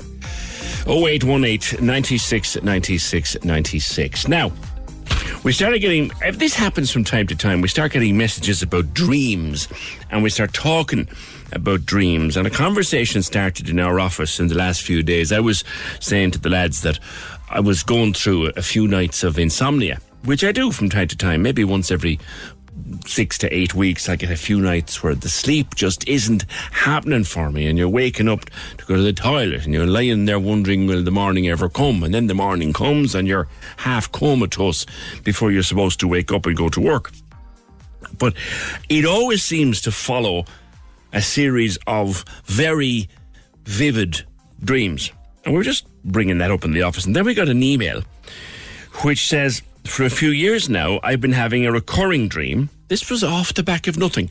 Uh, I've been having a recurring dream for which I've absolutely no explanation, and I'd love to know what it's about.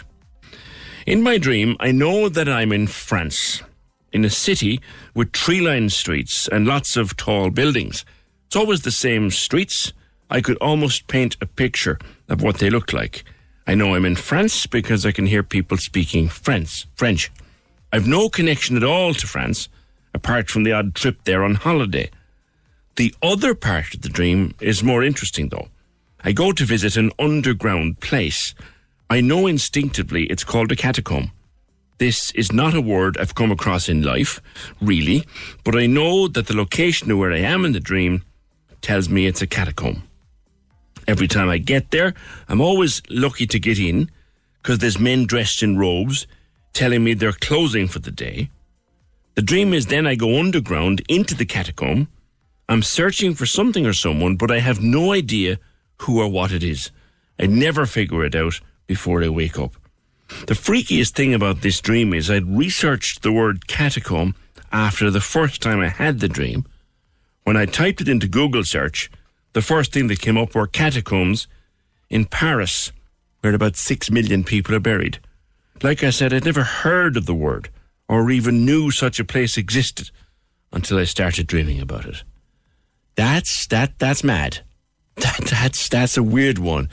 So uh, we haven't had uh, Michael Sheridan on the show in a while. His website is dreamanalysis.com and he joins me for uh, one of our occasional chats. Good morning, Michael, and thank you for taking our call.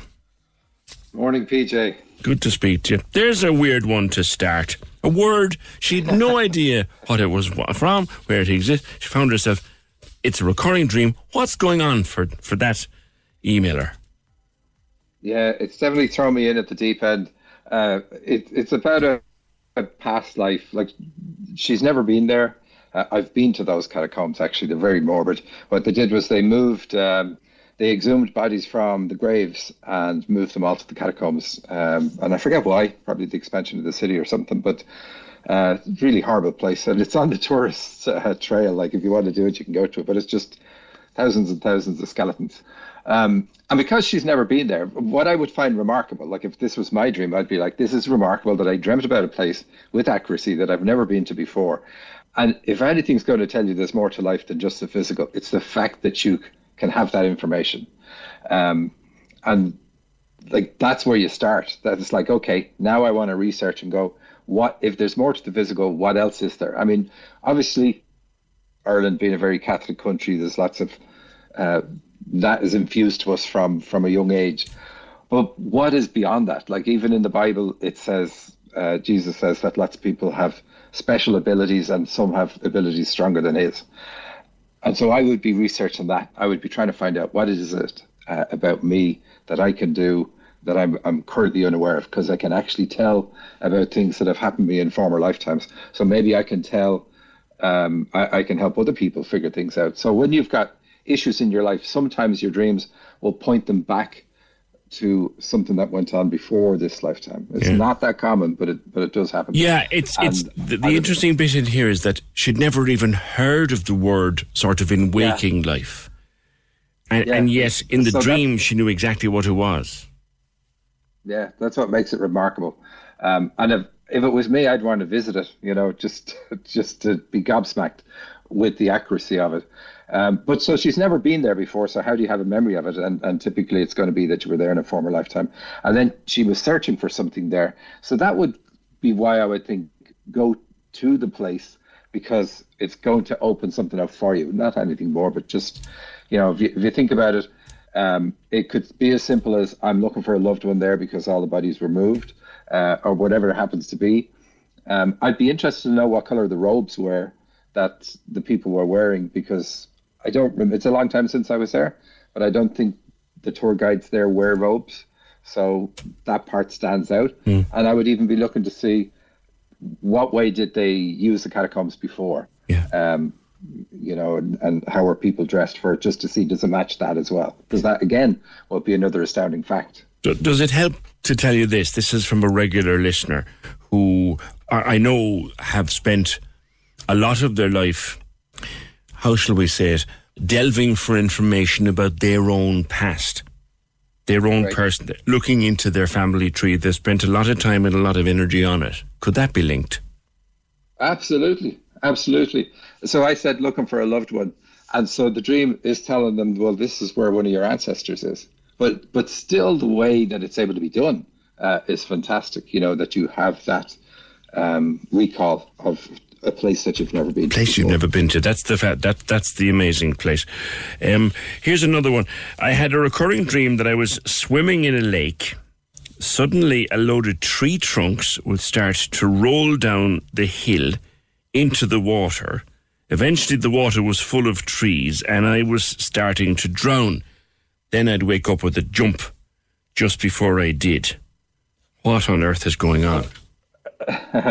lakes are usually about um, they say that you have an ability you know i often talk about spiritual abilities but a lot of abilities are we wouldn't necessarily consider spiritual like the abil- a teaching ability a counseling ability things like that the ability to play music but they're still spiritual. Spiritual it really just means something that's expression of your soul. And so the dreamer has something they're not tapping into and that's what the initial premise of the dream is about because of the being in the lake. It's a large body of water that doesn't have an outlet. So they're being asked to create an outlet for something that they have a deep reservoir of. Um, but then the trees rolling into the lake tells us that the dreamer also has digestive system issues and they need to overcome them too. The tree, hang on, the tree rolling into a lake Yeah. suggests Well, digestive system. Trees do. Trees do. Um, because of the, because of the color. Like if you go walk into the forest, everything's brown. The the dirt pathways, etc., all are symbolic of the passage of uh, food through your body. And uh, I've just seen it so many, many, many times in dreams. It's definitely what that part's about. So if you had the dreamer on uh, and asked do they have digestive system problems or does, do they have it from time to time, uh, it's That's interesting. almost 100%. That's interesting. How much, how much of our dreams, uh, Michael, are pure fantasy, and how much of them are our mind pulling stuff that we didn't know we know? Yeah, well, that, I mean, that's a good question, but it, it- a lot of our dreams are, are that. Um, they're telling us about things about ourselves that we don't necessarily know, but if we could easily find out with a bit of research. Um, you know, we don't know consciously, but we know subconsciously, and it shows up in our dreams. But they're incredibly creative because we're pulling like from a, a database of archetypal symbols, like ev- that everybody shares. It's almost like we all agree that the meaning of of an island is it's about your heart and keeping yourself separate from other people, and you know that sort of thing. How would you know to do that? But yet we all do it. Now, where it gets creative is we pick the symbols, you know, and, and they are made up from events of our day. So we can have a dream and we, we just go, okay, well, I dreamt that because of what happened yesterday or the day before. But you look for the differences. So you, you tend to look at, okay, what's normal? Um, and we, we, we kind of dampen that, although it could still be significant, and then look for what stands out. Uh, but it is, it's amazing how creative we can be because we'll have a dream about, you know, several themes. We're complex uh, and we could have several issues going on in our life at the same time. You know, we, relationships, career, health, you name it. We've got quite a few things, and one dream can can cut across all of those. And the symbols that we use uh, will be relevant in each of the categories and sticking to what's true in each of those categories for us. Can dreams be a kind of a what's the word premonition? Like my friend once dreamt. This comes into us. My friend once dreamt she was standing at someone's graveside. The man died of a massive heart attack the next day, despite being young and healthy. Can dreams be a premonition? Yeah, absolutely. And, and for anybody who has that ability, and it's not that common, but if you have it, um, you will know what I'm describing here. It feels like during the dream, you have a an elastic band around your waist, or you feel like you're wearing a really tight hat. You're not wearing one, of course, but the band around your body, either at your forehead or around your waist, will tell you that it's a dream that's prophetic. And the beauty of that then is if you have a dream about something horrible, um, when you wake up, if you didn't have that feeling, then you just interpret it symbolically. I was how this whole thing started, Michael, was I was telling the lads in, in the office about my own run of dreams recently. I would be a person who suffers from occasional, very occasional bouts of insomnia. They generally come actually at the changing of the seasons. Uh, uh, but before that, I'd have strange dreams. Strange in that they are ordinary everyday things, ordinary people that I know and see quite frequently, ordinary places that I go all the time, but things are going horribly wrong. Yeah, so it's the differences again. You so you'll take out. You don't have to take out everything. So if you dream you're visiting a particular friend, then you look at the traits of the friend. Like when you think about them first, what comes to mind? What is the positive trait, or is it if it's a negative trait, then you focus on that. And it's like the dream is is probably going to be about that particular trait in you, either being subjected to it by from somebody uh, earlier in your life, or more often than not, though, it's going to be some positive thing like uh, this person's very outgoing. I couldn't be, imagine anybody more outgoing than you, but you know, so it, it encourages you to adopt a trait in face of some other difficulty. I see. And something going wrong, like a drive a drive to work that ends up in total disaster. And just as I'm getting frightened by the level of disaster, I wake up. Yeah, so I, I saw that uh, from uh, Emer sent it to me in advance, and it, it's like driving to work and getting a flat tire, or the car won't start, etc. Um, the car not starting and the flat tire, they're, they're going to be about not being emotionally vested in something, and um, you know if you're driving to work for it, then it's it's something is draining you at that time, um, emotionally. And you, but you said this preceded the insomnia, so Yes. uh, it's not going to be about just being so tired. Um, Yeah, it's it's a weird one. It, I, I've noticed that as a pattern, and I was reading about it during the week, knowing we were going to be talking to you. Um, it's not uncommon, I believe, for people to dream very vividly before a bout of insomnia. I didn't know that. Uh, you think I would with the Yeah. with Or- or- yeah, yeah. But but I tell you, if you have very poor sleep, you will remember your dreams. So I think it's the insomnia is coming on, and um, and you're just having better recall because your level of sleep isn't as deep. yeah. And eventually, it's it's so it's so not deep that you're awake. There's the thing. I always thought you dreamt when you were sleeping well. That not necessarily the case, no? So there's a cycle, a rhythmic cycle in sleep. It's about 90 minutes long, and we normally have a really deep sleep, and then we come up to just below waking consciousness and go into REM state, and that's typically where we'll have most of the dreams we remember. So it's barely just below consciousness, I dream and, regularly. and then we go back into deep sleep. I dream regularly that my small children are in danger. We might be on a cliff edge, and I'm trying desperately to save them from falling off. What does this mean? Please ask Michael. So you would think that's going to be about worrying about your kids, um, but it doesn't have the symbols that are actually about worrying about your kids, be like which are like teeth falling out or uh, problems with your nails and so on, uh, which sounds mad, but they're the symbols you see for that. Okay. Um, so it's going to be about feeling in danger at whatever age or age range the children were in the dream. So you felt that danger yourself. Something was going on in your life where you didn't feel safe. Um, and, you know, that could be like your dad was away. Um, it's usually a masculine figure impacts that uh, side of us, the feeling safe. So whatever age they were, something was going on that made you not feel safe. Okay, so tr- but trouble with your teeth is about your children. Yeah, teeth is it's one of the most common dreams. Like it's in the top ten. Uh, people dreaming of, of teeth falling out, and it can mean two things. Like animals protect the young with tooth and claw, so dreaming of teeth or nails is going to be about protecting, uh, raising kids, or problems indeed with having kids. Um, now, there's another thing teeth can be about. We have the expression "take a bite at life," so it can be about that as well, uh, but it's not nearly as common. I dream that people are trying to kill me. It's frightening. I'm often being chased. What's that about? Another comment. again again it's in the top 10 being chased. Anything behind you in a dream you were asking about premonitions. Here's how dreams tell you the future. Anything in front of you is typically about what's coming up on your path. And if it's very close to in front of you then it's about your immediate present. But anything behind you is your past. So running away or being chased from something obviously they're behind you. It's something from your past uh, is so frightening that um, you have this strong emotion of it in the dream. But what you need to do for any dreams that like even the dream about the cliff top um, you need to look at your childhood and say okay what went on there? Because i've got to address this issue. That's why it's coming up in the dream. And it's the same for this dreamer. They need to turn around and face whoever's chasing them. Now that may not turn out well in the dream. So what i would suggest to people is have the dream but when you're awake then go back into the dream, go into a kind of meditative state and imagine yourself back in the dream and now turn around and disempower whoever it is. So, not necessarily by taking the knife off them, fine. If you're a karate expert and you can do that, that's fine. But you have it be somebody you recognize. Um, and it's like, oh, you know, some gang leader, but you went to school with them and they, they call you by name. It's like, oh, no, you're okay.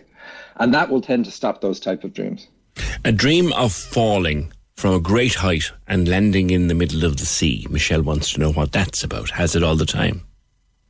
Yeah, so we have the expression falling asleep, and uh, part of the that falling sensation can be that, but but we, um, you know, that we're we're going to a different level of consciousness.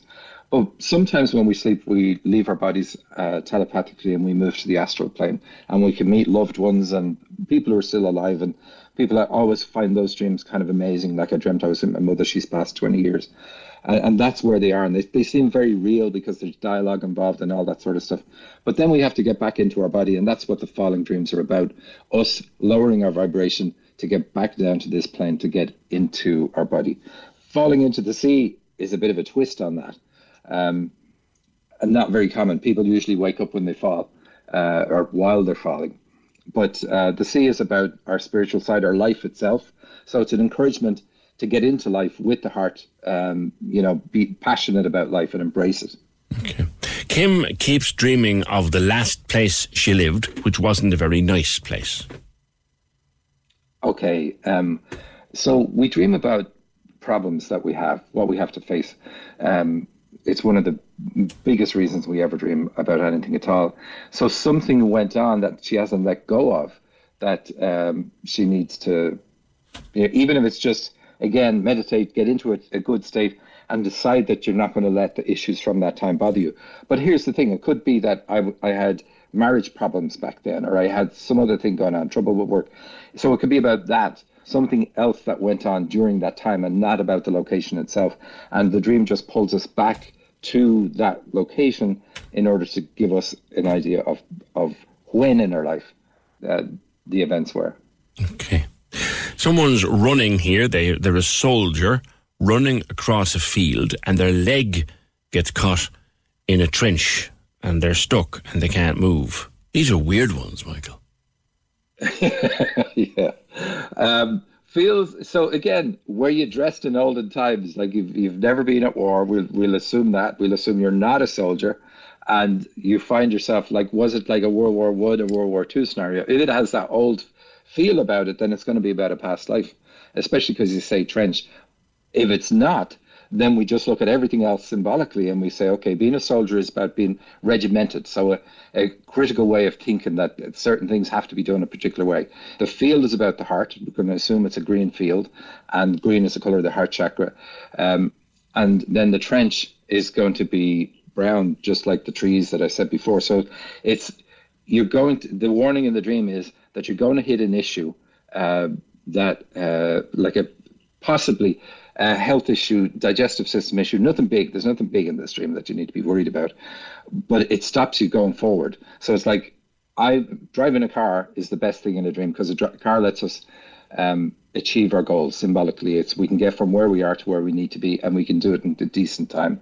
Running across a field is not is not as fast. So it's like I'm not going as fast through life as I want to, and uh, I feel like people are taking shots at me again. If I'm a, sh- a soldier, if we flesh out what's in the rest of the dream, it's all significant, and then I'm going to get stuck.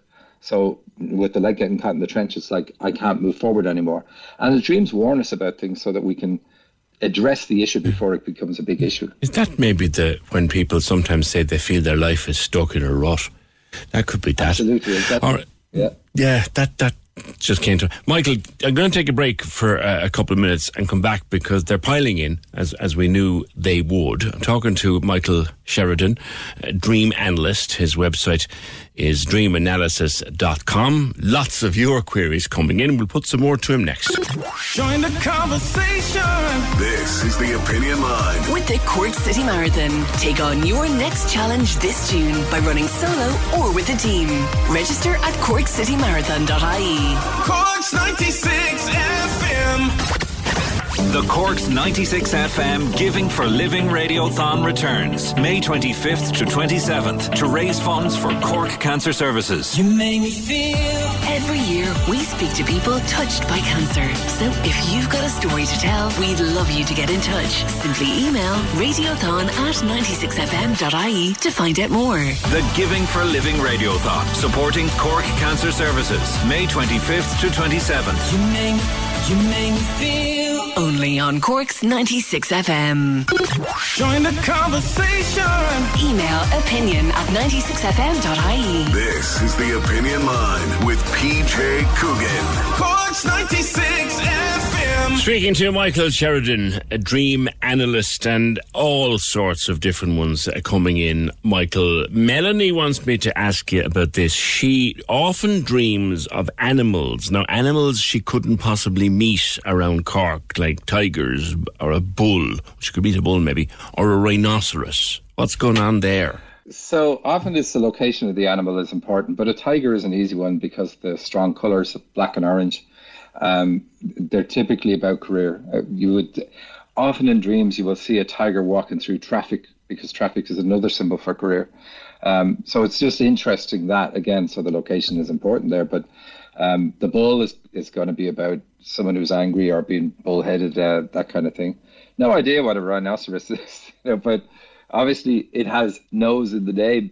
So uh, if Yeah. if you were having a problem there at the time, Animals she'd never see in Cork, I guess, is that's, you know, she'd never Yeah. see them in her neighbourhood. No, but it's very common to have dreams.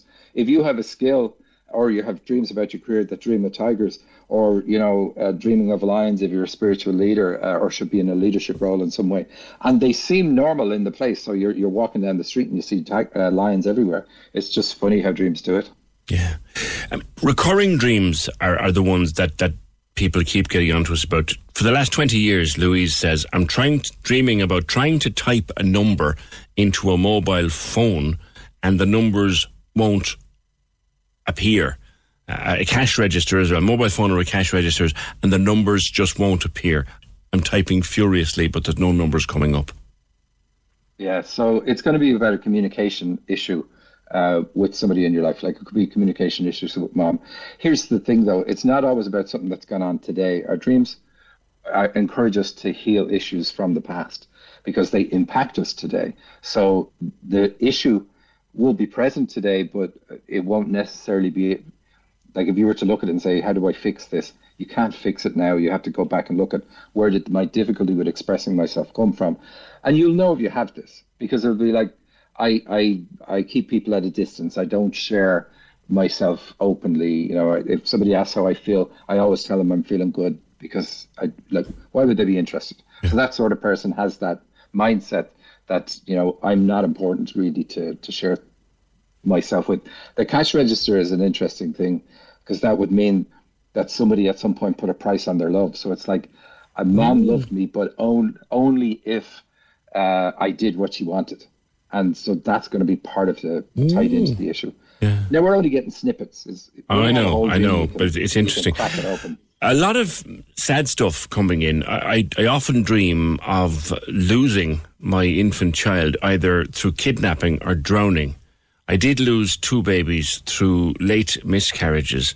My uh, children are all teenagers now. They're horrible dreams, and I'm depressed all day after them. Can Michael help? Yeah, absolutely. Um, that's because this has happened in our life. Again, like I said, our dreams are trying to get us to deal with issues from the past. This is a serious issue from the past, very traumatic. Uh, happened. My, my wife uh, at one point she lost a, a child before it was born, and um, we have a society as well where we don't really talk about that. You know, um, but it's it's distress, very distressing. So get into a circle or, or find something. I mean, that's what's great about the internet these days. There will be other people online that run support groups for people who've had this loss. And you'll find like one or two uh, sessions is probably all you need to stop these dreams. Um, but it's going to be about the feeling of having lost a child. Um, if you haven't, because there's going to be other people who are going to have similar kind of dreams. Dreams are, are t- of babies are typically about responsibilities, and um, it's not about losing anybody. It's about I've I have a responsibility that I, I am not living up to. But it's that's not the case for this dreamer because it's a reality for her. It was a reality. Yeah. A recurring dream about being trapped in a house of spirits and negative energy, surrounded by blue light, can't escape, and it's always a woman and two children that I'm seeing. It's terrifying. That's from Neve. Oh, sounds terrifying too. Um, that's not that common, surprisingly. But the dreamer at some point in her life had the ability to see spirits. So probably in childhood she had that ability and lost it. She can get that back if she wanted to, but she's aware of the spirits that are around. Um, and so it again, it's something that you can easily address if you talk to somebody who's in that field. They can tune in and go, okay, it, is there anything around you that we need to clear? It's very easy to clear things. Uh, or is it that you dabbled in something at a certain time in your life and um, that needs to be cleared? But it's going to be something like that, you know, that it's uh, it's ultimately it's about an ability you have that is very positive, but you just haven't tapped into it enough to see the positive side of it, and so they kind of allow these type of dreams to wake you up and make you do something about it. You know, Yes. it's like a, eventually I'm going to have to go and talk to somebody who I think is an idiot because I don't like people who are in this field yes. or whatever. But I might have to do that in order to figure this out, and yes. then you're going to find you love it. Yeah, I may have to. I, I may have to do this, and and my dream is telling me you will have to do this eventually. Um, Alva, yeah. Alva dreamt of her dad the week before he died. In the dream, he told her the day and date he would die, and indeed he did die on that very day. Was that a premonition or a dream? It was very real. Well, it's a premonition if she isn't the one who shot him at that date and time.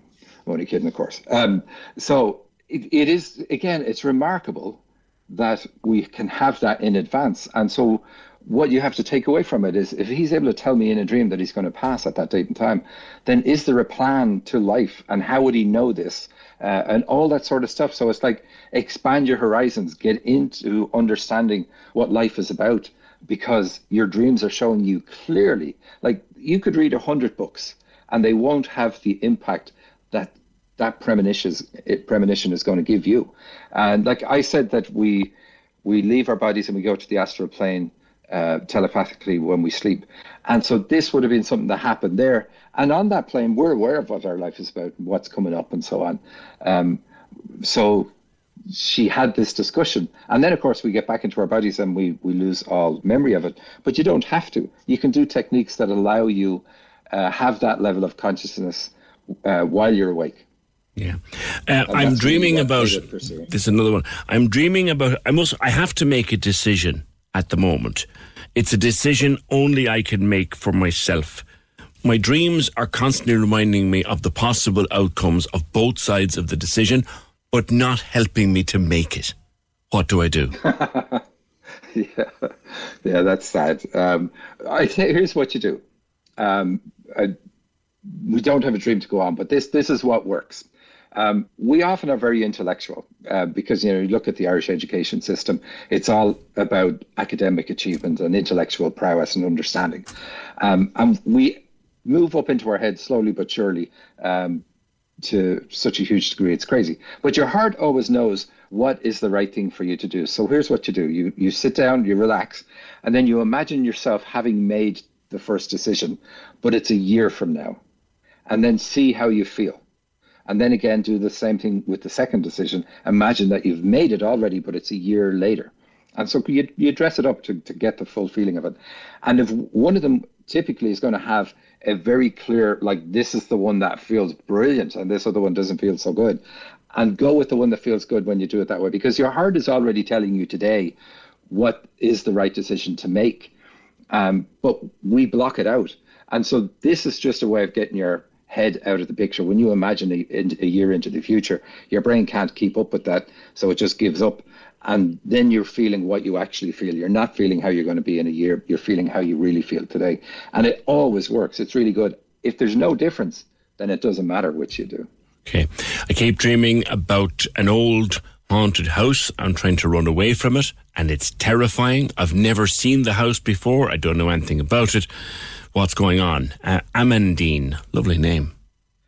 So yeah, very unusual. Um, you you only are going to have dreams about haunted houses and seeing spirits and things like that if you already have some skills to be working in this field. So again, that's like the previous caller. But you're running away from doing that. You have fears about doing that. Um, and you need to overcome those fears. And the, the way to overcome those fears is to educate yourself about it, like read books or, or do a course. Or there's lots of terrific things around, um, especially in a, a, city like Cork where there's a good population. There's going to be good uh, good courses you can do, but the fear in the dream has to be addressed. Uh, but the fear, like if you've never done anything in this field, then the fear isn't coming from now. So it's often to do with past lives. Like we're living in a sweet spot we can be talking about this on the radio. I can be talking about crazy things, abilities to see spirits, talk to spirits, and so on. If I was to do that 100 years ago, I'd be arrested. And if it was a little bit before that, I'd probably be killed or hanged for it. And so we, we bring the memory of past lives where we had these abilities and the terrible end or the horrible things that caused us, like you're, you're run out of the village or whatever. And so that's a, a lot of the time where the fears come from. It's nothing to do with the field itself. It's how the humans treated you because you brought this amazing ability to heal or to help or whatever it was. Okay. One last one, uh, Michael, and Brian would like to, if you wouldn't mind, t- t- to tell you about it himself because it's it's a strange one. Because Brian, I think you have sleep paralysis. Michael is listening. Morning. Hi, how are you? Hey, you? Um, basically, it started when I was 18, um, but it's just got progressively more vivid. Um, now, the most recent one I had was very strange. It was like I didn't feel bad anymore. It was like there was um, this energy coming out of my back, and it was pulsing. And every time that like the energy pulsed through my body and went back, I felt like it was like a hundred pigs like screaming in the background of my room. It's very strange. That's a weird one. Yeah, I, it is weird. And again, it's funny. I've been on the show many times, and we haven't had dreams in this kind of theme. Um, but it's, it's correct me if I'm wrong. Is is it you've had experiences where you wake up, you can't move, and you feel like there's a presence in the room? Would be a common one, like or even somebody sitting on your chest, that kind of thing. Almost, Uh, yeah, And then yeah. this is just. And this is just one of a derivation of one of those dreams. So Yeah, I used yeah. to have those dreams uh, as a teenager. And, and in fact, they lasted until I was about 26. Um, and it wasn't until I got into the spiritual field that I uh, understood what it was about. And I, again, I didn't understand straight away. But if you have the ability to communicate with spirits, which you do, then uh, how they talk, how spirits talk to you is through our chakra system. And what they're trying to do with you is ex- basically wake you up to make that connection with you so that you can hear them. Um, yeah. And it's it's going to be easy for you to do it. And once you can do it, all the fears and everything around it disappear. But it is a, a fearful thing, you know, to have an experience, and, and our culture has no where to park it and say, oh, oh, don't worry about this. This is a normal thing. It's like it's not. It feels freakish. There's something wrong with me, or there's something uh, very scary about all of this. Okay. Uh, but it's a very easy thing to solve. All right. Listen, thanks for that, Brian. Uh, thanks for that call. Appreciate it. Uh, Michael, there are voice notes coming in now. Just st- stay with me for another couple of minutes. I have uh, Lindsay. I- Was- yes? Go ahead. Can, can I correct the email ad- or the website address you're given? There's a dash in it, yeah. Analysis.com. Yeah, dream-analysis.com. Thanks for that. Uh, I'll, I'll do it properly at the end. My apologies. Okay, Lindsay. Lindsay sent us a voice note. Here we go. My name is Lindsay, so if you have time um, to ask Michael, um, just I keep dreaming about my dad who actually passed away um, in 2007. Um, so when I dream about him, he never ever speaks. He's there, but he never ever speaks. I was just wondering, is that something? That's a strange one. He never speaks to her or to anybody else. It, it's very common. Um, first of all, when we're on the astral plane, which is where we meet them, uh, we we talk telepathically, so it's a mental communication, mind to mind communication. So the lips don't move anyway. Um, but here, uh, the reason they often won't talk to you is because you have you feel such a loss for the person, and they want to show you that they're around, but they don't want you wishing to be with them. I wish I wish I was with dad. I wish it was, and that's really it. So get to the point where you're okay to live your life, which is I'm sure you are, but you have to consciously say, I'm not going to subconsciously wish to be with dad because that's that's wishing that you die because that's the only way you get to be with him and and they are very conscious of us doing that that anything that would basically program us to follow them to where they just went to so it's like if you say okay i'm going to live my life and i'm going to enjoy my life and i'm going to live it for him even uh, or whatever re- excuse you have you can give in your mind for for doing it then you'll find he'll start talking to you in the dreams no problem So the fact you and holding that- your hand that sort of stuff The fact he's not saying anything to her right now means he doesn't want to influence her. He just wants to let her know that he's there. Would that be right? that he's there, I'm around, I'm watching, but I don't want you emotionally vested or missing me to the point where it could be bad for your health. All right. I've got Like, one. You, see, you, you hear about people who pass and then their partner passes like six months later. It's it's that reality that they're trying to avoid. Okay, I have one last voice message I want to play for you, uh, Michael, and we will come back if you wouldn't mind after a commercial break. I'm talking to Michael Sheridan, Dream Analyst, dream-analysis.com is his website. Another voice message next. Join the conversation. This is the Opinion Line. With the Cork City Marathon, take on your next challenge this June by running solo or with a team. Register at corkcitymarathon.ie. Corks 96 FM. Talking to dream analyst Michael Sheridan, dream-analysis.com is his website. Michael, I have another one of these voice notes has come in for you. There's a bit of a listen in this. There's a lot of geography in it which you won't be familiar with, but I think the message in itself will come through for you. Here's Tracy. Hi guys, my name's Tracy. My daughter Lucy, when she's nearly 12, but when she was about two or maybe three years old, she was coming up for three. We used to pass um, a section on the South Road.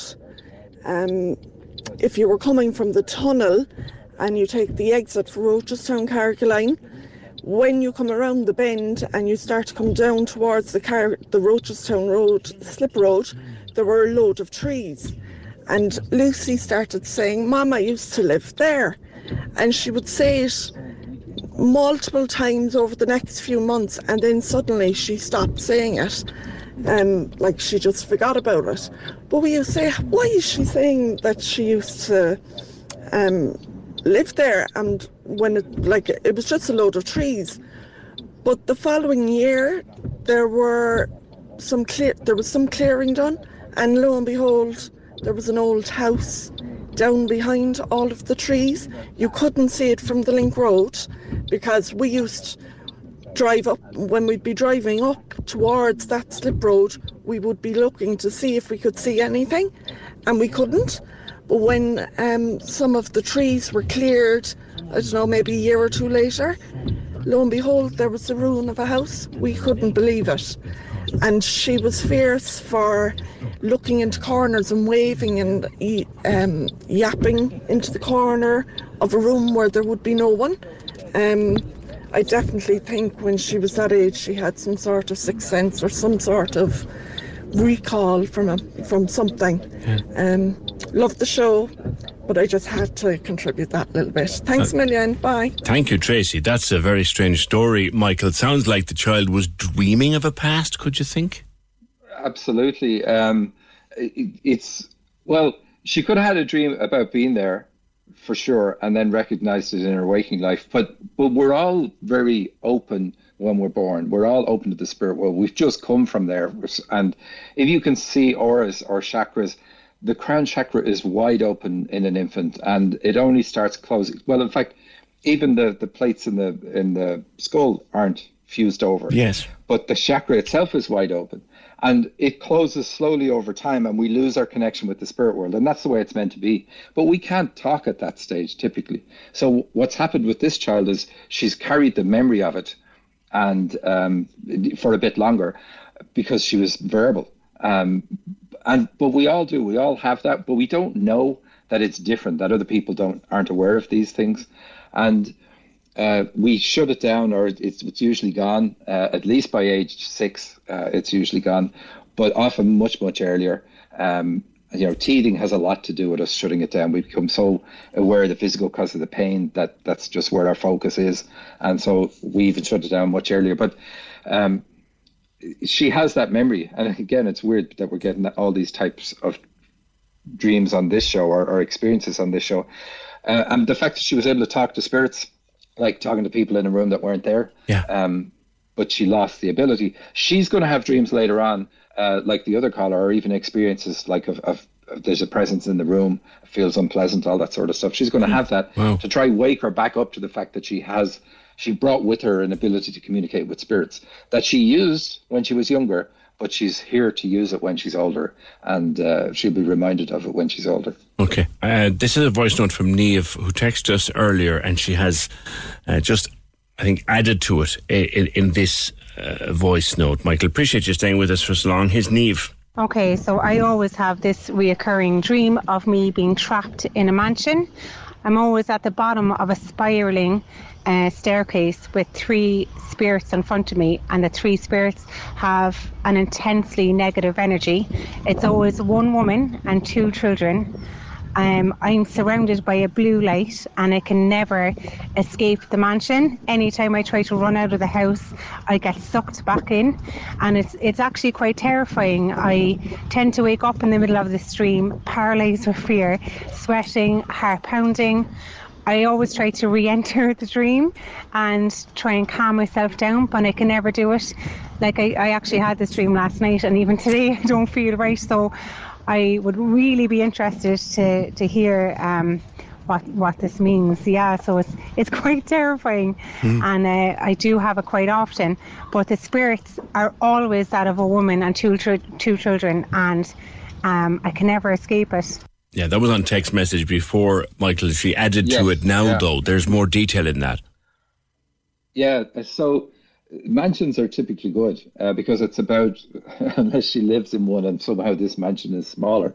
Um, but expansion in life is really what it's about. So the dream is encouraging her to expand her awareness of the spiritual field. The spiral staircase is a very positive symbol.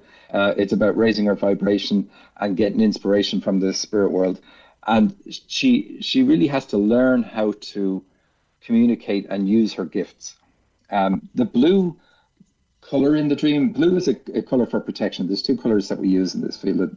Uh, gold and, and blue are the two, but blue is easier to visualize. So people will do a lot of uh, visualization with just the blue. Uh, and you can imagine that it's it's like you're sitting in a blue bubble or a golden bubble, and um, it, it helps calm you down. But she's not going to get away with this until she uh, learns about the field. Uh, most likely, it's it's going to require you to talk to somebody and have them tune in and kind of do an exercise with you while um, while you're with them, uh, and that'll either open you up to uh, exploring the whole field or deal with the issue so it never you never have the dream again. But you know, because of the mansion and all that, it it's not going to be about that. I don't think it's really going to be about clearing something away. It's going to be embracing an aspect of you that you're currently afraid of that Okay. you really don't need to have any fear of. All right. Neve, I hope that helps uh, wherever you are. Two quick ones. Mi- Michael, we, we have not thought we'd be staying with this so long, but you wouldn't believe the flood of uh, responses coming in. We had a dream that we had a foster child who was getting ready to leave us after, ta- but after talking to him, he agreed to stay. His name was Damien. What does that mean? He was going to leave and then he decided to stay. And it's one of these recurring dreams. But is it is the child real? Because Don't think so. Be hugely significant. Okay, so um, again, what's the age of the child? So we, what dreams will often do is they will they want to bring us back to an event in our past or a time in our past, and so they will use something like a child. And so if it was like, well, Damien was 14 in the dream, then it's about you at the age 14 and something that uh, you dropped at that age and and you need to take back uh, or need to get back into. it. So look at that age, what went on, what was significant. Maybe you moved home and it upset you because you lost friends, etc., etc. And the dream is bringing you to that time to say there's something from this issue, from sorry, this time, an issue from this time that you need to look at and heal because it's impacting your life today. Um, if it's and I'm assuming it's an older child because he was going to leave and then decided to stay. But if it's a very young child, um, children are about responsibilities. Anybody who's had a kid knows that like they're they're a job that's 24 seven. I still remember naively thinking when uh, before our first one came along, like.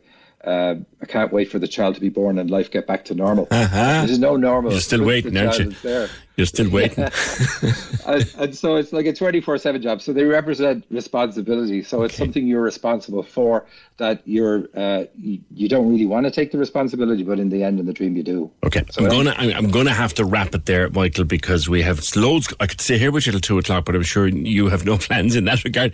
Uh, but thank you for being with us for such an extraordinary time this morning. Thank you, Michael Sheridan. Dream-analysis.com is Michael's website if you want to get uh, an analysis of your dreams for yourself. We'd loads of other stuff booked in for this last hour. Apologies to everybody who was there and who won't get on air now, but I would tell you we talked yesterday about O'Donovan's Hotel in Clonakilty, and we just had a message overnight.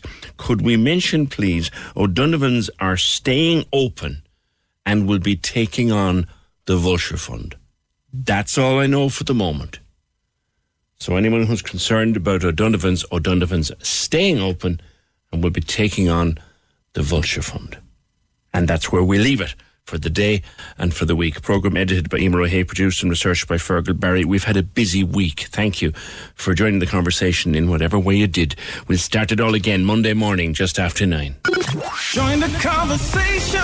This is the Opinion Line. With the Cork City Marathon, take on your next challenge this June by running solo or with a team.